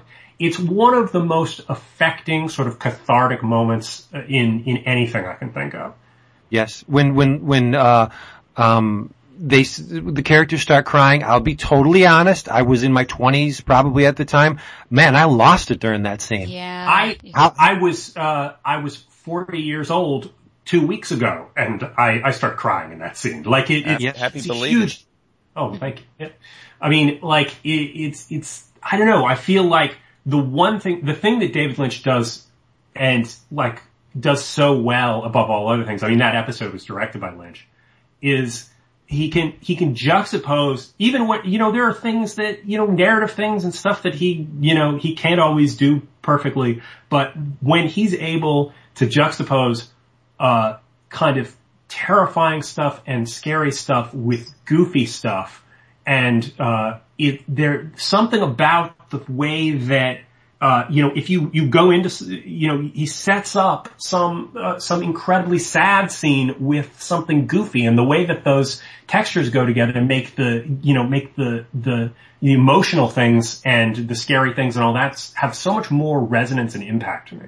hmm It's like in Lost Highway when the, with the car accident when Sherilyn Fenn dies at the side of the road. That scene's incredible. Yeah, that's, that's wild at heart, but yes. Oh, did I say? Okay, see, I'm getting my Lynch mixed up. But But yeah, Yeah. I know exactly what you mean and I think that that's correct. Yeah, I mean, absolutely. yeah, amazing stuff. See that? Oh well.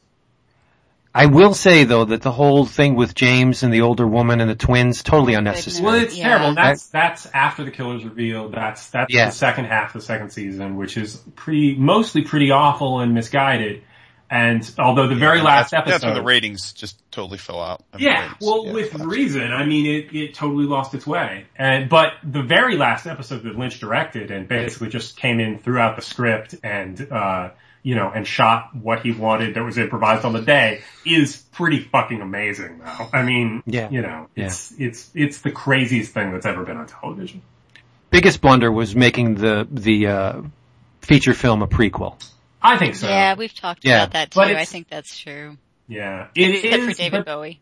Except for David Bowie, absolutely. The the David Bowie stuff is Yes. great. And the and What? the new DVD set has this, you know, an hour and a half of deleted scenes that nobody thought would ever see the light Really? of day from Yeah, Fire Walk cool. with Me. And so, uh, and it has the whole David Bowie scene and the, uh, and, you know, and a lot more interesting stuff in it. Totally. I remember sitting sitting in the theater during the Bowie scene, and my friend just like didn't get it at all. He's like, "Watch it now." I, I said Bowie's traveling in the in the power lines. Yeah. And Yeah, electricity. it's- Yeah, exactly. Yeah, he's like, what? I no, that didn't happen. I said, seriously, he's he's he's like a paranormal. He's traveling in the in the power lines. Lynch did not telegraph it. It was just very understated, and that and that was it. And then you just had to pick up on Yeah. it. It's a yeah, he's powerful, powerful stuff. Would you love to work with David Lynch? It's a good question. I don't think that David Lynch would need somebody like me because he works in a very different way. Uh, but, um, you know, he's, he's not gonna really storyboard stuff. But that said, I, I think I would love to. I've also sort of avoided, uh, things where, uh, where it's a director that I really, really admire. I've Just been in a little, the experience is bad. Yeah, well, I'm sure the experience would be bad. I mean, on one way, in one way or another, you know. I mean, it's just Yeah. very stressful and difficult work, you know, but like I would, it, it, which is maybe wrong, I don't know. I imagine David Lynch, he wouldn't really need me except maybe for a commercial or something like that. And, um, uh, but I mean, you know, Spielberg is somebody like that. Spielberg is, a, is, you know, I, I don't love absolutely everything Spielberg has done, but he had a huge impact on me. And, you know, I love Raiders of the Lost Ark and Jaws and, you know, those things. And there have been a couple of experience, a couple of things have come up where it was possible to work with them. One, like, you know, a month ago. And, uh, and I haven't done it. I almost did the one a month ago, but we had already had plans to go out of town it just couldn't work. But I, I worry about that, you know? I mean, I don't know that I need to do that. I don't know that I need to work with somebody that I'm, you know, a huge fan of. It's probably better. I, in general, I felt like, especially on movies, it's better to work on things that I'm not a huge fan of because it gives me more perspective. Um, just to keep it into the realm of comics, uh, are you familiar with David Lynch's comic work? Angriest dog in the world? Yeah, Yeah, sure, yeah, yeah. they're they're insane, aren't Yeah, oh They yeah, are. yeah. I, I, yeah, why have they never been collected? That's a great question. I You know, know. that is a good Yeah. question. I don't know. I mean, it's, I mean, it, it, should. if you've read one, you've read them all. well, yeah, but- they're literally exactly the same image every single time with just different word balloons. But yeah, it used to run in free papers and stuff in the 80s. Yeah, and then it was in, I think, uh, Cheval Noir Okay, from, right. from Dark Horse, yeah.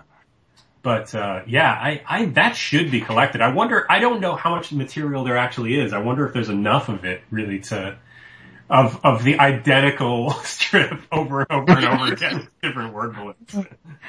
Awesome. So, and it's art brute too, so it's, it really speaks to me. Sure. Love it. Yeah. Yeah. Um, I read something Which- this week Shocking. and it was, I immediately fell in love with it. Within 10 pages, I fell in love with this book.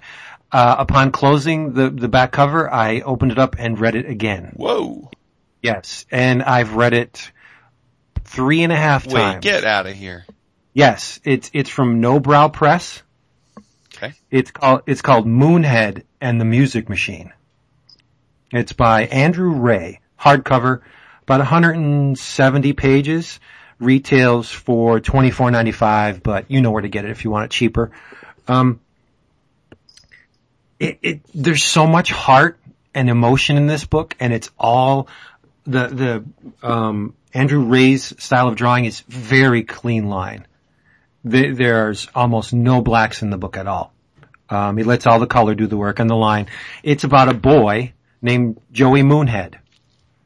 And as you may expect, he has a moon for a head. His head is a moon.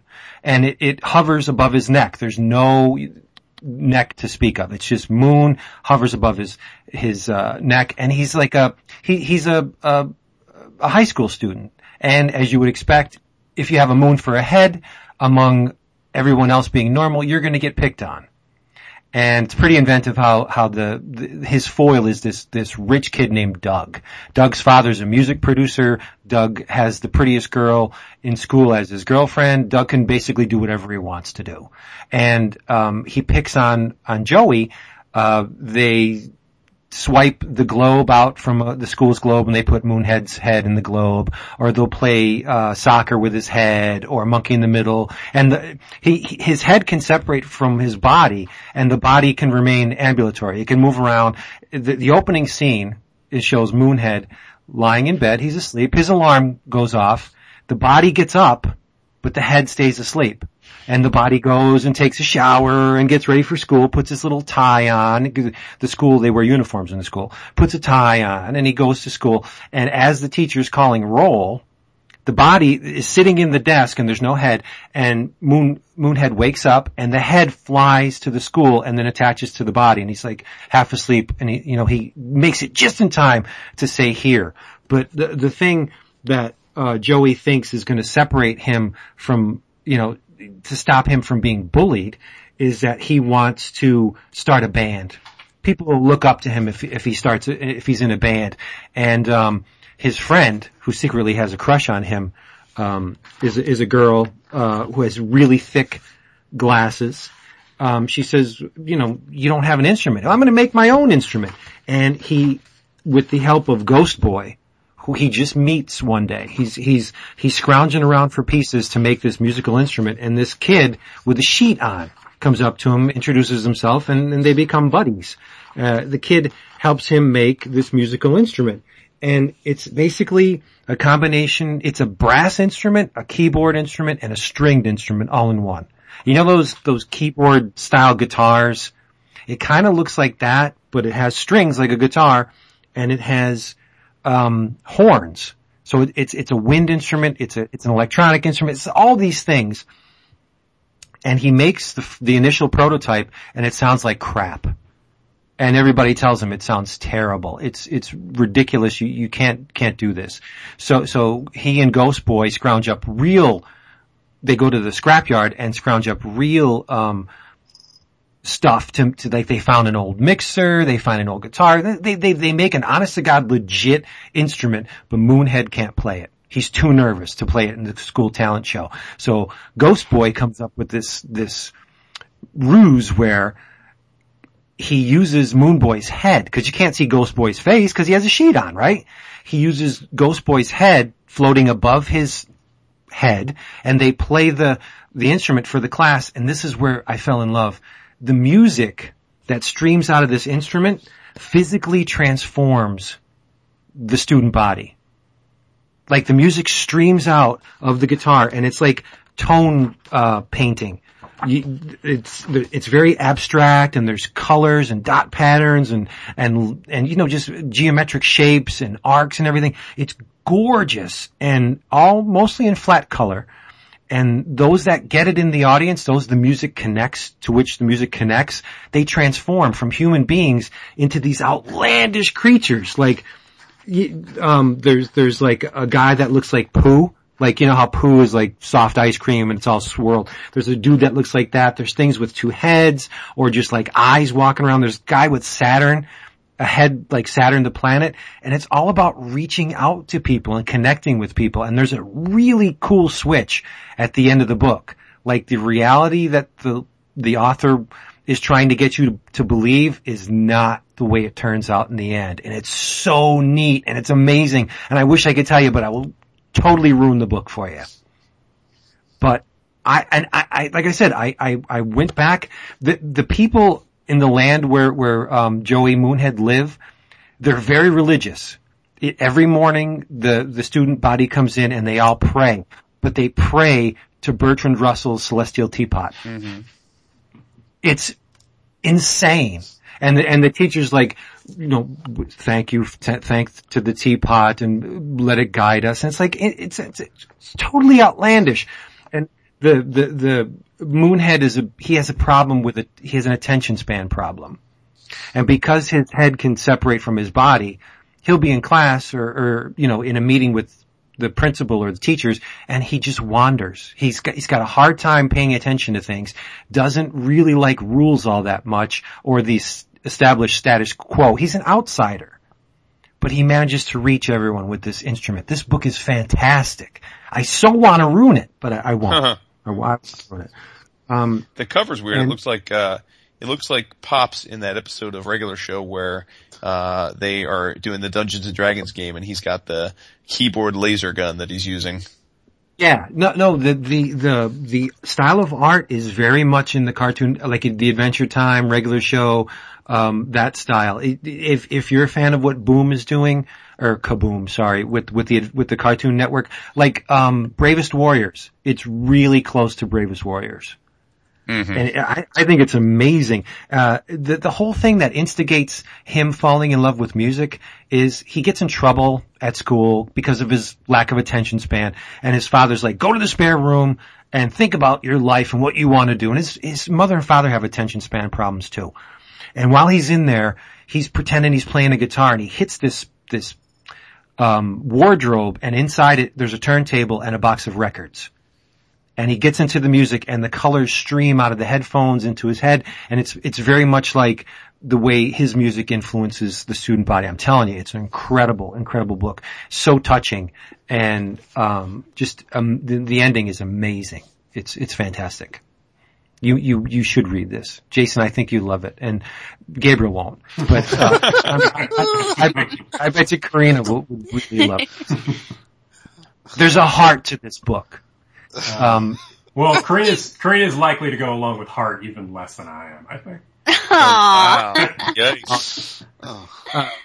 there's a section where as he's pulling the records out of the crate, um, there are this universe's versions of, um, the, the artists, like there's a Captain Beefheart analog Huh. where it's a, s- it's a squid. Uh, I'm sure, I can find the exact. Oh, all right. Captain Meathook and the Magic Markers. and and there's, there's a Residents takeoff where there's these creatures with just eyes and, and like nervous systems and they're called Owen and the Eyeballs. And the author really takes liberty with the reader because he pulls out albums and it's like two, four, six, uh, like six pages of just what if album covers. Always in here, he's called Starface. His head is a sun. And it's, the, the logic is bizarre because if everyone in this world are human beings except for Moonhead, where did his father get these records? With the strange creatures. It, it just, it, it doesn't make a whole lot of sense and it doesn't really have to. Um, it, there's an erotic section that you need to see. I, I won't get into it, but it's, it's not for the kiddies. Uh, it's a beautiful, beautiful book, and I, I, I highly, I love it, and and I don't, I, I use that word a lot, but I really, seriously love this book. hmm Yeah, it's gonna, it's gonna be up there when it's come times to do the uh, our our award thing. Yep, I'll probably read it again. I guarantee it. I'll read it again. Yeah. Yes, it it wraps you in this this blanket of just emotion. I love it, Sweet. and it's it's based in music. What's better than music? You guys have both talked me into ordering books from Amazon live. Yeah, yeah. Gabriel sold get- me and you sold me. I, I originally read Weaveworld for this episode, the old epic Clive Barker Oh yeah. Um, right. adaptation, which is visually stunning, but not a great apt- adaptation. And I was struggling to find something to read, and this book came yesterday afternoon, and I read it three times since then. Three and a half times. Impressive. Shame. So I, I have a question. Wow. Uh, we, we, we've often, we know that Corinna, you're a big fan of, uh, uh, of the Lovecraftian, uh, world and, and, uh, and that, and offshoot fiction. I have always looked for some kind of, uh, comics related exposure to that. Um, and, and I guess other than Alan Moore's Neonomicon, I don't know that I've ever successfully found something that grabbed me. Is there anything in the illustrated world that you would recommend to someone that's curious about Lovecraft but isn't well versed in it? Yes, actually. Um, I think it's Self-Made Hero. Is that, is that right, Gabriel? I think that's the um, press that Oh, Ian yeah. Culbard, I think that's how you pronounce it, um, does these adaptations, and they're actually terrific. They're, Self-made um, hero. Okay. Yeah. yeah, I believe that's right. Let me. s- I'm looking up Star Stack of Comic right now to see if that is if I'm giving giving you the correct. No, I think that's right. I- You're right that about right. but yeah. Oh, oh, am I Yeah. sorry? Uh, but um, yeah, he he's been doing a, lot of great stuff. Uh, you know, these kind of adaptations of uh, um, of different. Um, you know, a couple Lovecraft adaptations. Uh, I think there's a Mountains of Madness one. There, there is. Uh, That was recent. and, And, uh, Shadow, Shadow Out of Time. I did Yeah. recently as well, as well, which was great. Great. Those, those are really, really hard to adapt. I, you know, yeah, yeah. I think that those would be good. I mean, also, uh, I mean, certainly there's the Corben stuff, right? I mean, That's, Yes. that's I mean, true. Those, I love, I love Corben stuff too. What, when you say Corben stuff, what do you guys mean? Cor- Corben did a trilogy for uh, Marvel Max, uh, based on Oh, Lovecraft. that's right. Oh, Yeah. okay. I forgot about that. Oh, okay. Yeah. And he does he's done these stuff. various, you know, the, I mean, well, also the Poe things as well for Dark Horse more Right. recently, but you know, I mean, he's he's adapted various stories along the along the line, hasn't he? Though. Yeah, he's been doing Poe for dec or not Poe, uh, Lovecraft for decades. Yeah. I have a um an, like a an underground comic from like say seventy two where he's doing Lovecraft adaptations. Right. Yeah, hmm yeah. Um, his work is very Lovecraftian. Oh, Um, even when he's not adapting the works, you could see the Lovecraft influence in in uh, Corben's work. I'm trying to think of of what um, what you should read. uh, Not specific. You're saying not specifically Lovecraft, but of that ilk, right? Or you are you talking specifically Lovecraft? Well, I was actually looking more specifically in terms of Lovecraft. Yeah. Well, the, I would- the, yeah, I the would- Culbard ones are the best ones I've I've read that are adaptations. I think. Yeah, they they don't. They're not really. You know. Um, you know, they're not slavish, slavish, slavish. Um, and uh, but the you know, but they they get the the feel of stuff across, and they you know, uh, and uh, you know, and it's they're they're kind of complete graphic novels that that. Uh, I I don't know. I feel like those are those are a really accessible way to get to that stuff. Corinna, did you like Neonomicon?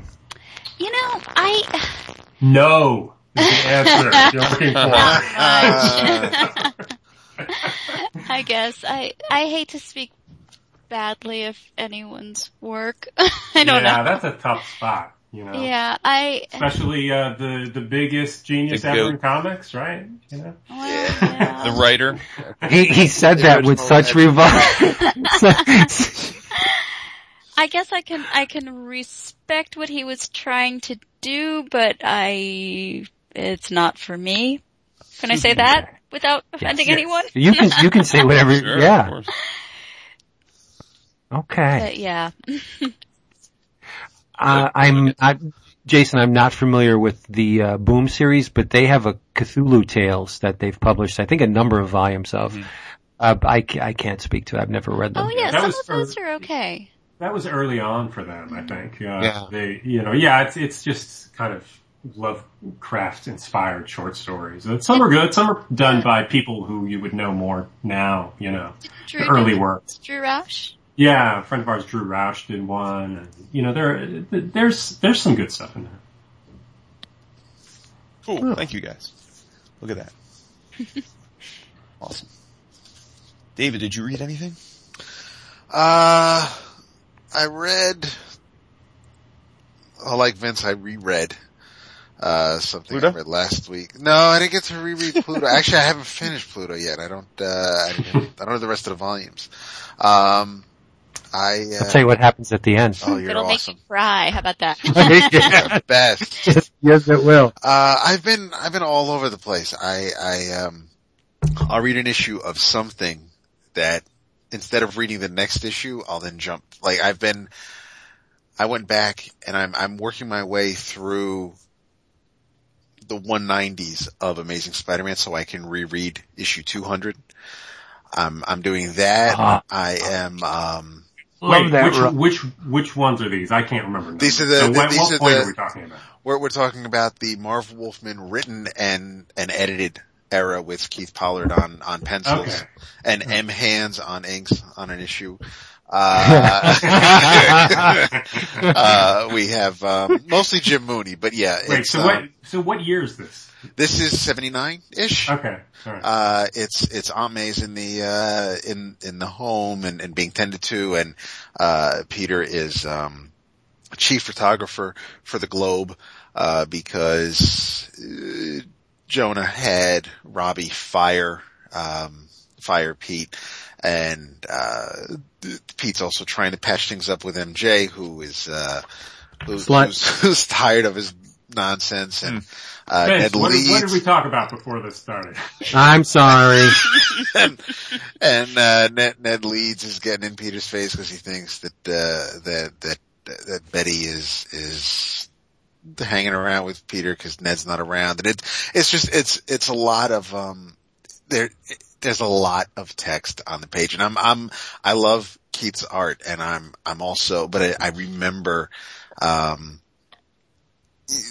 just reading these years and years and years ago and, and just the, the, the, the thought balloons and, and, uh, and there's no, there's no time to, you're not going to see Peter, you're not going to see Spider-Man swing around the city and do all this thinking and, and swing his way to the office. You're going to see Spider-Man swing, and then you're going to turn a page and you're going to see Peter slumped over in his office and, and Marv is going to tell you, and after swinging through the city, here's the next day and it's like you're just, you're, you're, you're not, there's absolutely no, no downtime. It's, it's, we're just moving right along and there's a, um, Alistair Smith is, uh, or Smythe is, uh, is create, is, he is, he's concocted a plan to handcuff Jonah to Spider-Man because with J. Jonah Jameson hiring,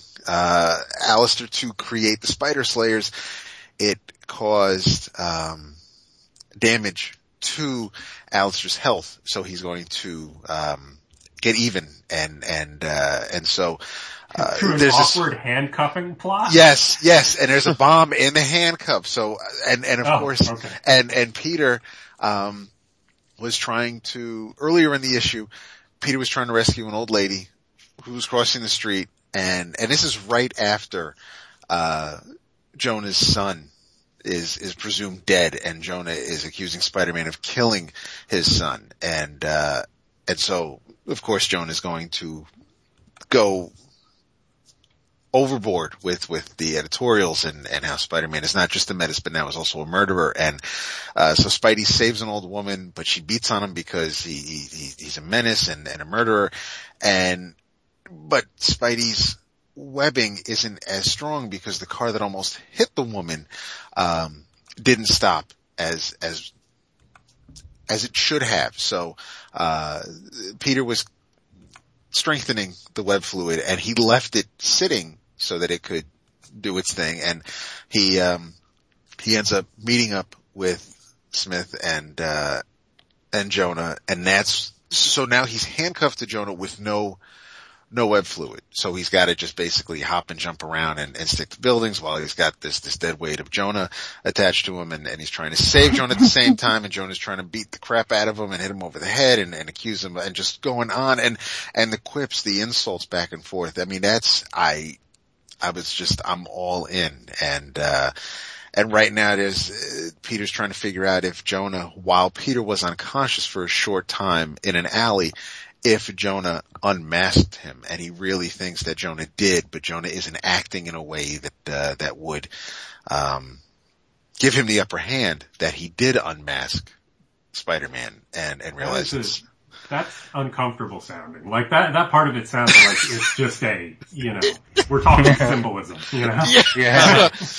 but it's, I mean, and, and, uh, and just seeing in, in a lot of the, the old ads in these issues too is, is a lot of fun, but it, it's, um, but I, This is around the time that the show was on. Oh, The Spider-Man, the Spider-Man TV show. the, oh, the, the, the, the Hammond, the, the, Yeah. yeah. no, no, no. Um, Yeah. Yeah, and uh, the, the what I remember, I and I I had a not so much not a not a near mint or pristine copy of 200, but I reread 200 because it was it was the thick stapled issue and and um and it was it was the the return of the burglar who shot and killed Uncle Ben. And, and Mhm. all these issues, the 190s are leading up to this. And, uh, That's 193. Well, he, Isn't it? he, it's, it's around, it's around 190, 191 where he goes back to the house to look for something. And that's when he finds out that, that May is in this home and, uh, and, and he, he gets into the, um, he gets into it with the director, with, with, with the person in charge of the, of the home and, uh, and, and so, so there's, there's some subplots going on. I mean, so you have, you have Aunt May in the nursing home, you have Betty and Ned Leeds, you have, oh, we have the introduction of the Black Cat. Yeah, and then it gets real goofy with Mysterio for like yes. three issues. Yes. Yeah, I haven't gotten to that part yet, but yes, because I, I cause 200, that's where it all plays out. And, and, uh, but I mean, I just, the Keith Pollard art is, is what Oh, draws me to it all the time, but, um, it, uh, yeah, I, I've just, so I'll read, I'll read a couple issues of that and then I'll jump to, I, I'm trying to read a lot of things that are, um, that I've picked up over the years with, with, with various digital sales. Like I have, I have 73 issues of Hellboy to read that I've never Oh. read from Dark Oh, Horse wow. sales. So I, Lucky. I'm, I'm rereading because I've read, I've read Seed of Destruction at least twice before. So I'm rereading that now because I'm trying to get to the story that was serialized in Dark Horse Presents years ago, the, um, the Wolves of St. August. So I want to read that because I'll actually, I'm, I'm reading that, um, for a, uh, another, for Back to the Bins, the podcast that Sean Whelan and I guested on a few months ago. So the hell, this Are hell, you stepping out? What? what okay, all right, Mister. Uh, I'm gonna do. I'm gonna, I'm gonna do a podcast with Dave Faust. All right.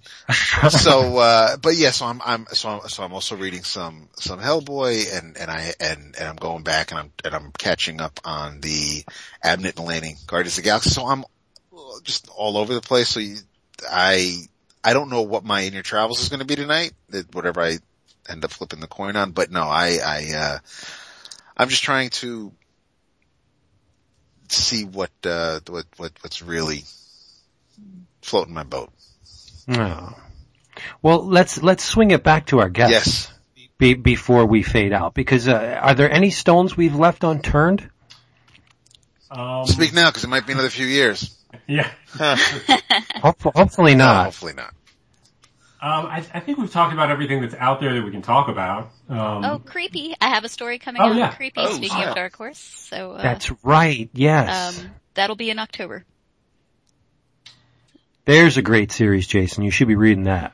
You know, I I don't, are- yeah, you're, I'm not saying you're wrong. Um, I think I tried the first issue and didn't stick with it, but, um, but yeah. You always rave It- about it, so I don't, I don't doubt it- it's good. Right. It does have its downturns, but they don't last long. It's, it's, in mass, it's been consistently excellent. Uh, and then plus you get that, that single, uh, story reprint from the, the, the old days That's just, it's Right. just butter. It's gold. Sure, Yeah. sure. All right. Well, um, you can get books by both of our very talented guests. Where discount comic book service? Go there, get pre-order all these things we, we we've talked about because that's the key to doing this uh, creative own stuff. Uh, when you see Invisible Republic solicited, pre-order it. Kinski, this order form. Yes. You need to pre-order this because you know make Gabriel happy. Yeah. Make, make, make, make Corinna happy. It's not hard to do. Pre-order this stuff and you will be rewarded by great comics, with great comics. Uh, DCBService.com, they'll give them to you nice and fast, nice and cheap, and right to your door. You won't have to worry about a darn thing. In your travels, um,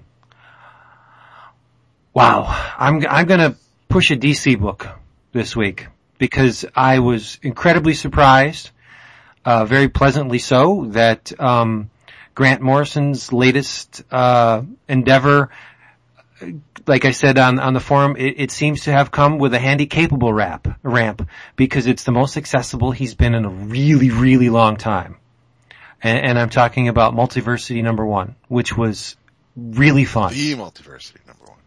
It's, sorry, the multiversity. It was it was a lot of fun, and and and whatever he um, whatever tweaks he did to the to the Morrison method, I think they're working out really well because I didn't notice any of the the uh, the things um, to which he is. Um, loses people. Uh, a lot of guys in the comic shop this week said, "Yeah, I, I, I loved it. I got all of it." There were the people who were like, "Ah, too many concepts in too little pages," but uh, whatever. Um, I just thought it was great, a lot of fun.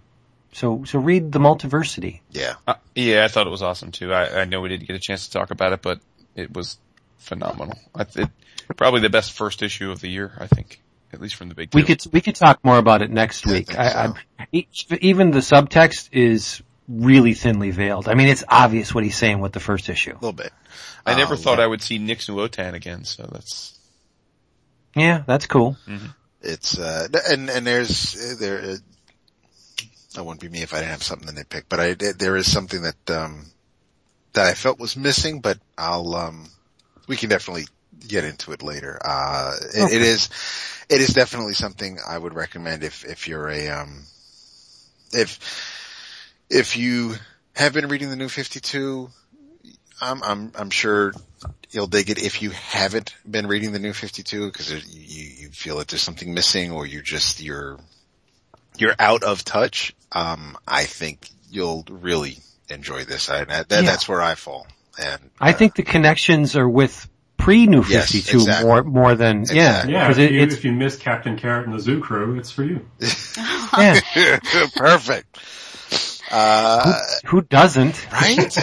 I don't know. My Um, entire, uh, you know, I have a local um, comic book group that I get together with sometimes, women in comics group, and they all were raving about it. I haven't gotten a chance to read it yet, but they it all loved looks it. great. It's, uh, it, it really is. It's, it's, I mean, I'm, I'm, it, blinders are on and I, I, I'm going to, s- I'm following along and I'll, uh, I'll, I'll- I'll see where it takes us to, but I, I am enjoying this a lot more than I have, um, anything I've read by Morrison the past, the past few Yeah. times. So I, uh, it, it's, it really is. It's, I, as an older older series DC fan, I um, I, I, I like it a lot, especially the little little wink winks, nudge nudges he's got going on in it. It's it it's enjoyable.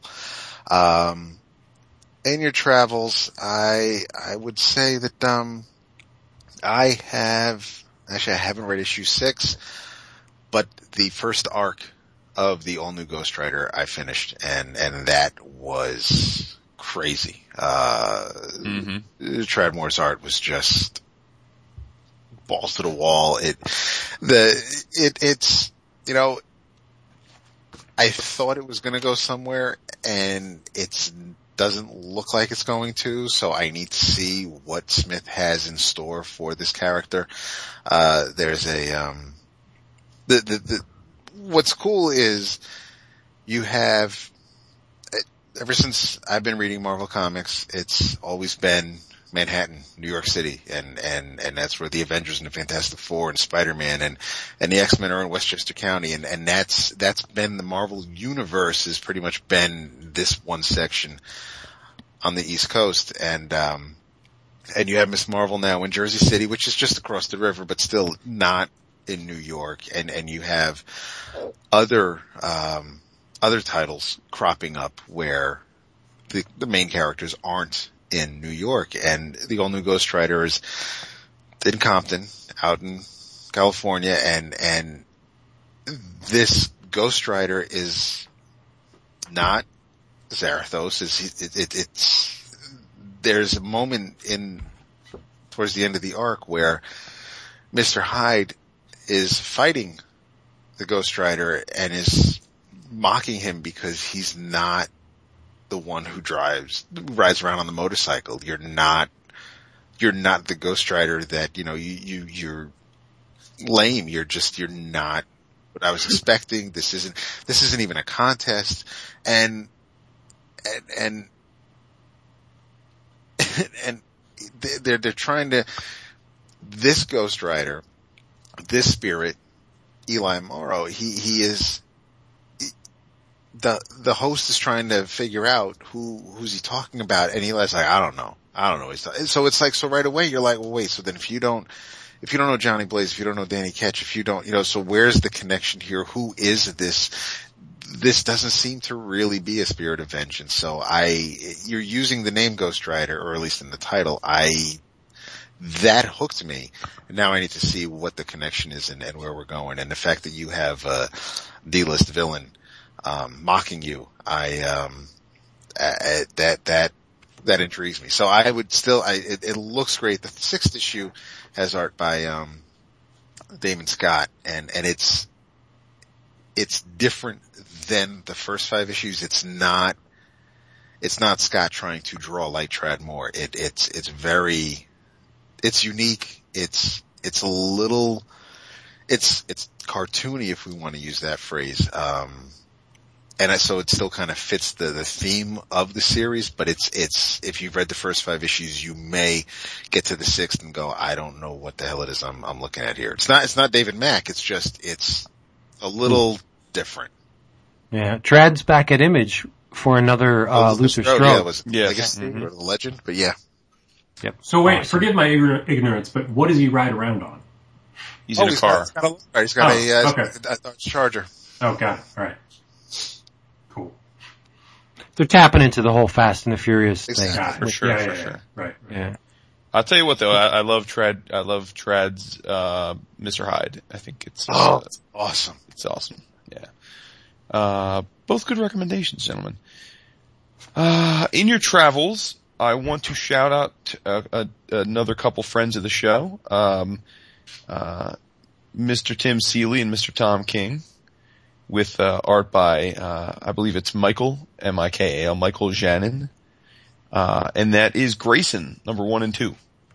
Um, we've mentioned Grayson a bit when the first issue came out, but but as a reminder, this is uh, the story of of Dick Grayson uh, after his quote unquote death in the New Fifty Two, and he is now a uh, a, a, agent of Spyral, uh, which is an a secret uh, organization, and he's he's effectively a super spy, which is a unusual take on on on the character for sure. And I don't have much of a history with with with uh, with Dick Grayson. I, I, I certainly was familiar with his his, his character in, in the, the Teen Titans runs and and uh, but I've never had much of an affinity for him as a um, a standalone character. I haven't read much of of Nightwing or, or anything like that. So so I, I probably don't have a lot of history with a character that would perhaps cloud my interpretation of, of this new series one way or the other. But I have to say that um, that that it's it, it's the first two issues read like a really well put together and well paced uh, summer action movie, um, which is I think exactly what they were going for, and it makes for fun comics. Um, and I know that that we all get bogged down a little bit in continuity and and understanding the minutia. And all I have to say is it's it's it's nice every now and then to read a book um, where you know that there are a lot of established characters and you're probably missing a lot of the backstory, but it doesn't matter. And and I, that's how I feel about this book. I I, I know that uh, many of the supporting characters in the book are longtime DC characters, but I really don't know, nor does it matter to my enjoyment of the story, um, their backstories. Um, David, I think you noted uh, when you mentioned Grayson that Helena Bertinelli is uh, is black now in the in the new series, and uh, and is at least hinted to be a love interest for for Dick. Not that they've consummated it, but uh, but all in all, I think it's it's off to a great start, and and I'd be lying if I said part of my excitement for the book isn't that that our friend Tom is finally getting a chance to to cut his teeth on a Yes. on a big two book, and from what I hear, uh, I don't want to put any carts before the horse. From what I hear, um, we'll be seeing Tom's name uh, on the uh, covers of, of of of more titles in the relatively near future. So Awesome. yeah, pretty cool stuff. So Grayson, I think. Yeah, sounds to me like you're exactly the person they want to be reading this. You mean someone that's interested in the character but not bogged down by what Yep. what I think he should be? Yeah, you don't have a lot of history Sure, with Night. sure. Yeah, so you- you're, you're probably dead center on the target. There you go. I, I actually I read the first issue of that too. I thought it was really good. I, I liked it. Nice. Yeah. Absolutely. at that.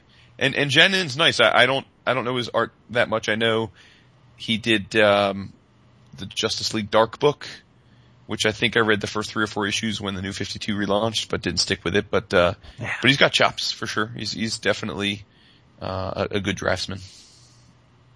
Yep. I bailed on that book too. Justice League Dark? Yeah. Yeah, I mean we're going on what, four or five years ago now, so it's been a while. Yeah. Yeah. Okay. Um, uh, Corinna, what should, uh, what would you recommend in passing? Oh gosh, um, what have I been? Hmm? Uh, Are you stuck for something? I'm trying to think because what I've been reading, other than well, I've been reading stuff that's like old, old. I've been reading a lot of old Wonder Woman. Oh yeah? Nice. Oh, that's good. But, Yeah. uh, I just finished um, reading. I'm trying. I'm terrible at remembering the titles of arcs of things. So, but I've been. I just finished reading the Rucka one that I think was called Down to Earth. Oh, I have that right here. Yeah. Yeah, about um when you know she's got to contend with um the people that are protesting her because she's just re- Yes. read the, she's written a book of essays about her philosophy of life and there are people turning out to protest, uh, even though she's saying all these just very humanist things that, um, strike people the wrong way and it's, it's actually seems very, um, contemporary. I mean, it's not that old of a Wonder Woman arc. It's not like, you know, the early stuff, which I also read recently. Um, some of that stuff is way crazy. This is nothing like that. But, uh, but, There's not uh, as many I actually- people getting tied up in uh, No, over and over and over and over There is again. Yeah. not Yeah. a lot of bondage and ruckus. but I actually, I really enjoyed it. So I think, um, if, you know, it's, it seems like poor Wonder Woman gets a little bit of, uh, I don't know, she, she lends herself to some odd interpretations sometimes, but I really enjoyed Rucka's, uh, arc there, so. Who, who- Check it out. Who, who drew that? That Drew, Drew? Johnson. Drew Johnson. Yeah. Oh, nice. Okay. And he actually did a really nice job with the, um, like how people were, uh, what, what he put her in and stuff. Like, you know, she wears her Wonder Woman stuff and he did a nice job of that, but a lot of times she's wearing like jeans and a t-shirt and, Yeah. um, looking like, kind of like a real person, but still a goddess, which is kind of nice. Yeah, yeah, nice Mm-hmm. and tall, and and I think the follow up trade was uh Bitter Rivals, but yeah, it, like he and and and Gail Simone and they all seem to had they, they had a short run with the character. I know that Yeah. Rucka Rucka worked on her before um uh Infinite Crisis and before the the, the 52 and the world without Superman, Batman, and Wonder Woman. So he his run ended, I I think prematurely, and then you had the whole year long thing, and and then the return with with Simone and the Dodsons. But I really liked Rucka's stuff. Yeah, I'm always, I always enjoy his work, so it was, it was, I'd never gotten around to this before, but I was, I was glad I did. It was, it was nicely, you know, especially, gosh, you can, you can go kind of wrong with Wonder Woman sometimes in my opinion. Yes. but, uh, she was in We're- safe hands there. Were you a fan of the the current stuff, the the, the Cliff Chiang um, as Azzarello stuff? You know, I read, uh, when, when the new 52 stuff first started, I, I read it and I started getting into it and then I got totally sidetracked and I haven't had a chance to get back. So, um, I enjoyed the first couple that I read, but Right. I, I really need to go back and read some of that.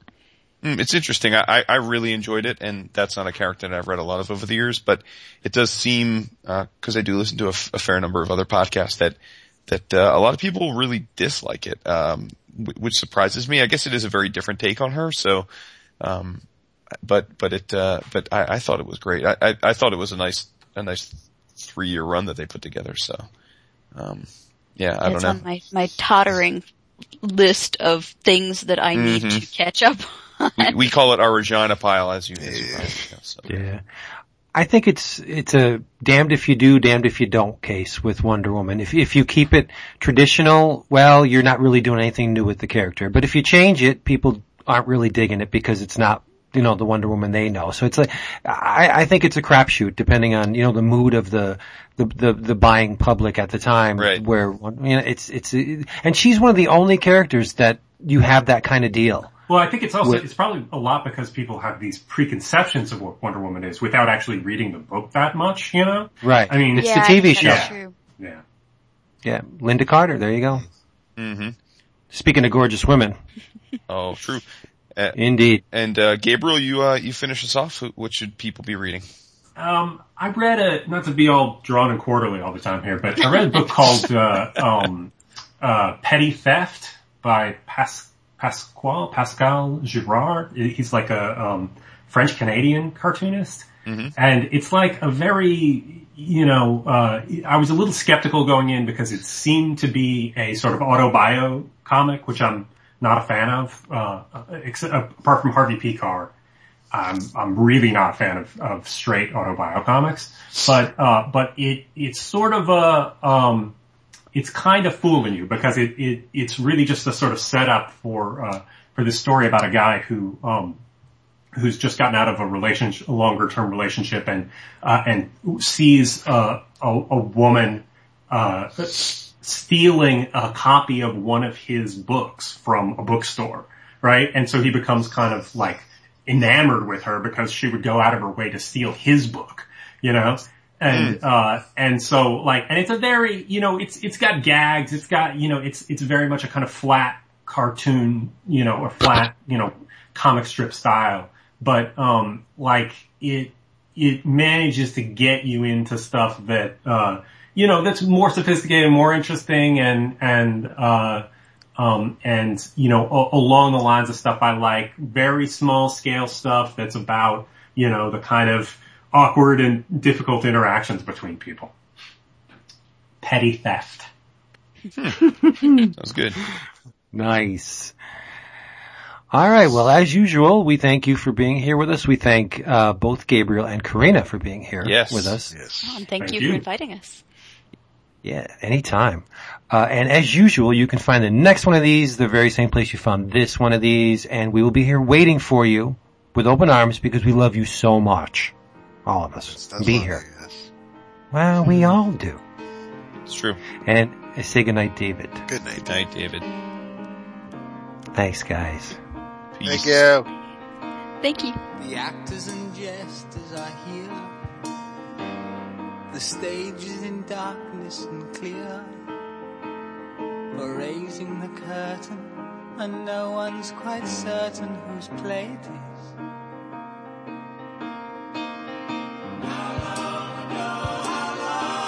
If only we had listened then. If we'd known just how right we were going to be. For we dreamed a lot and we schemed a lot and we tried to sing of love before the stage fell apart. Oh,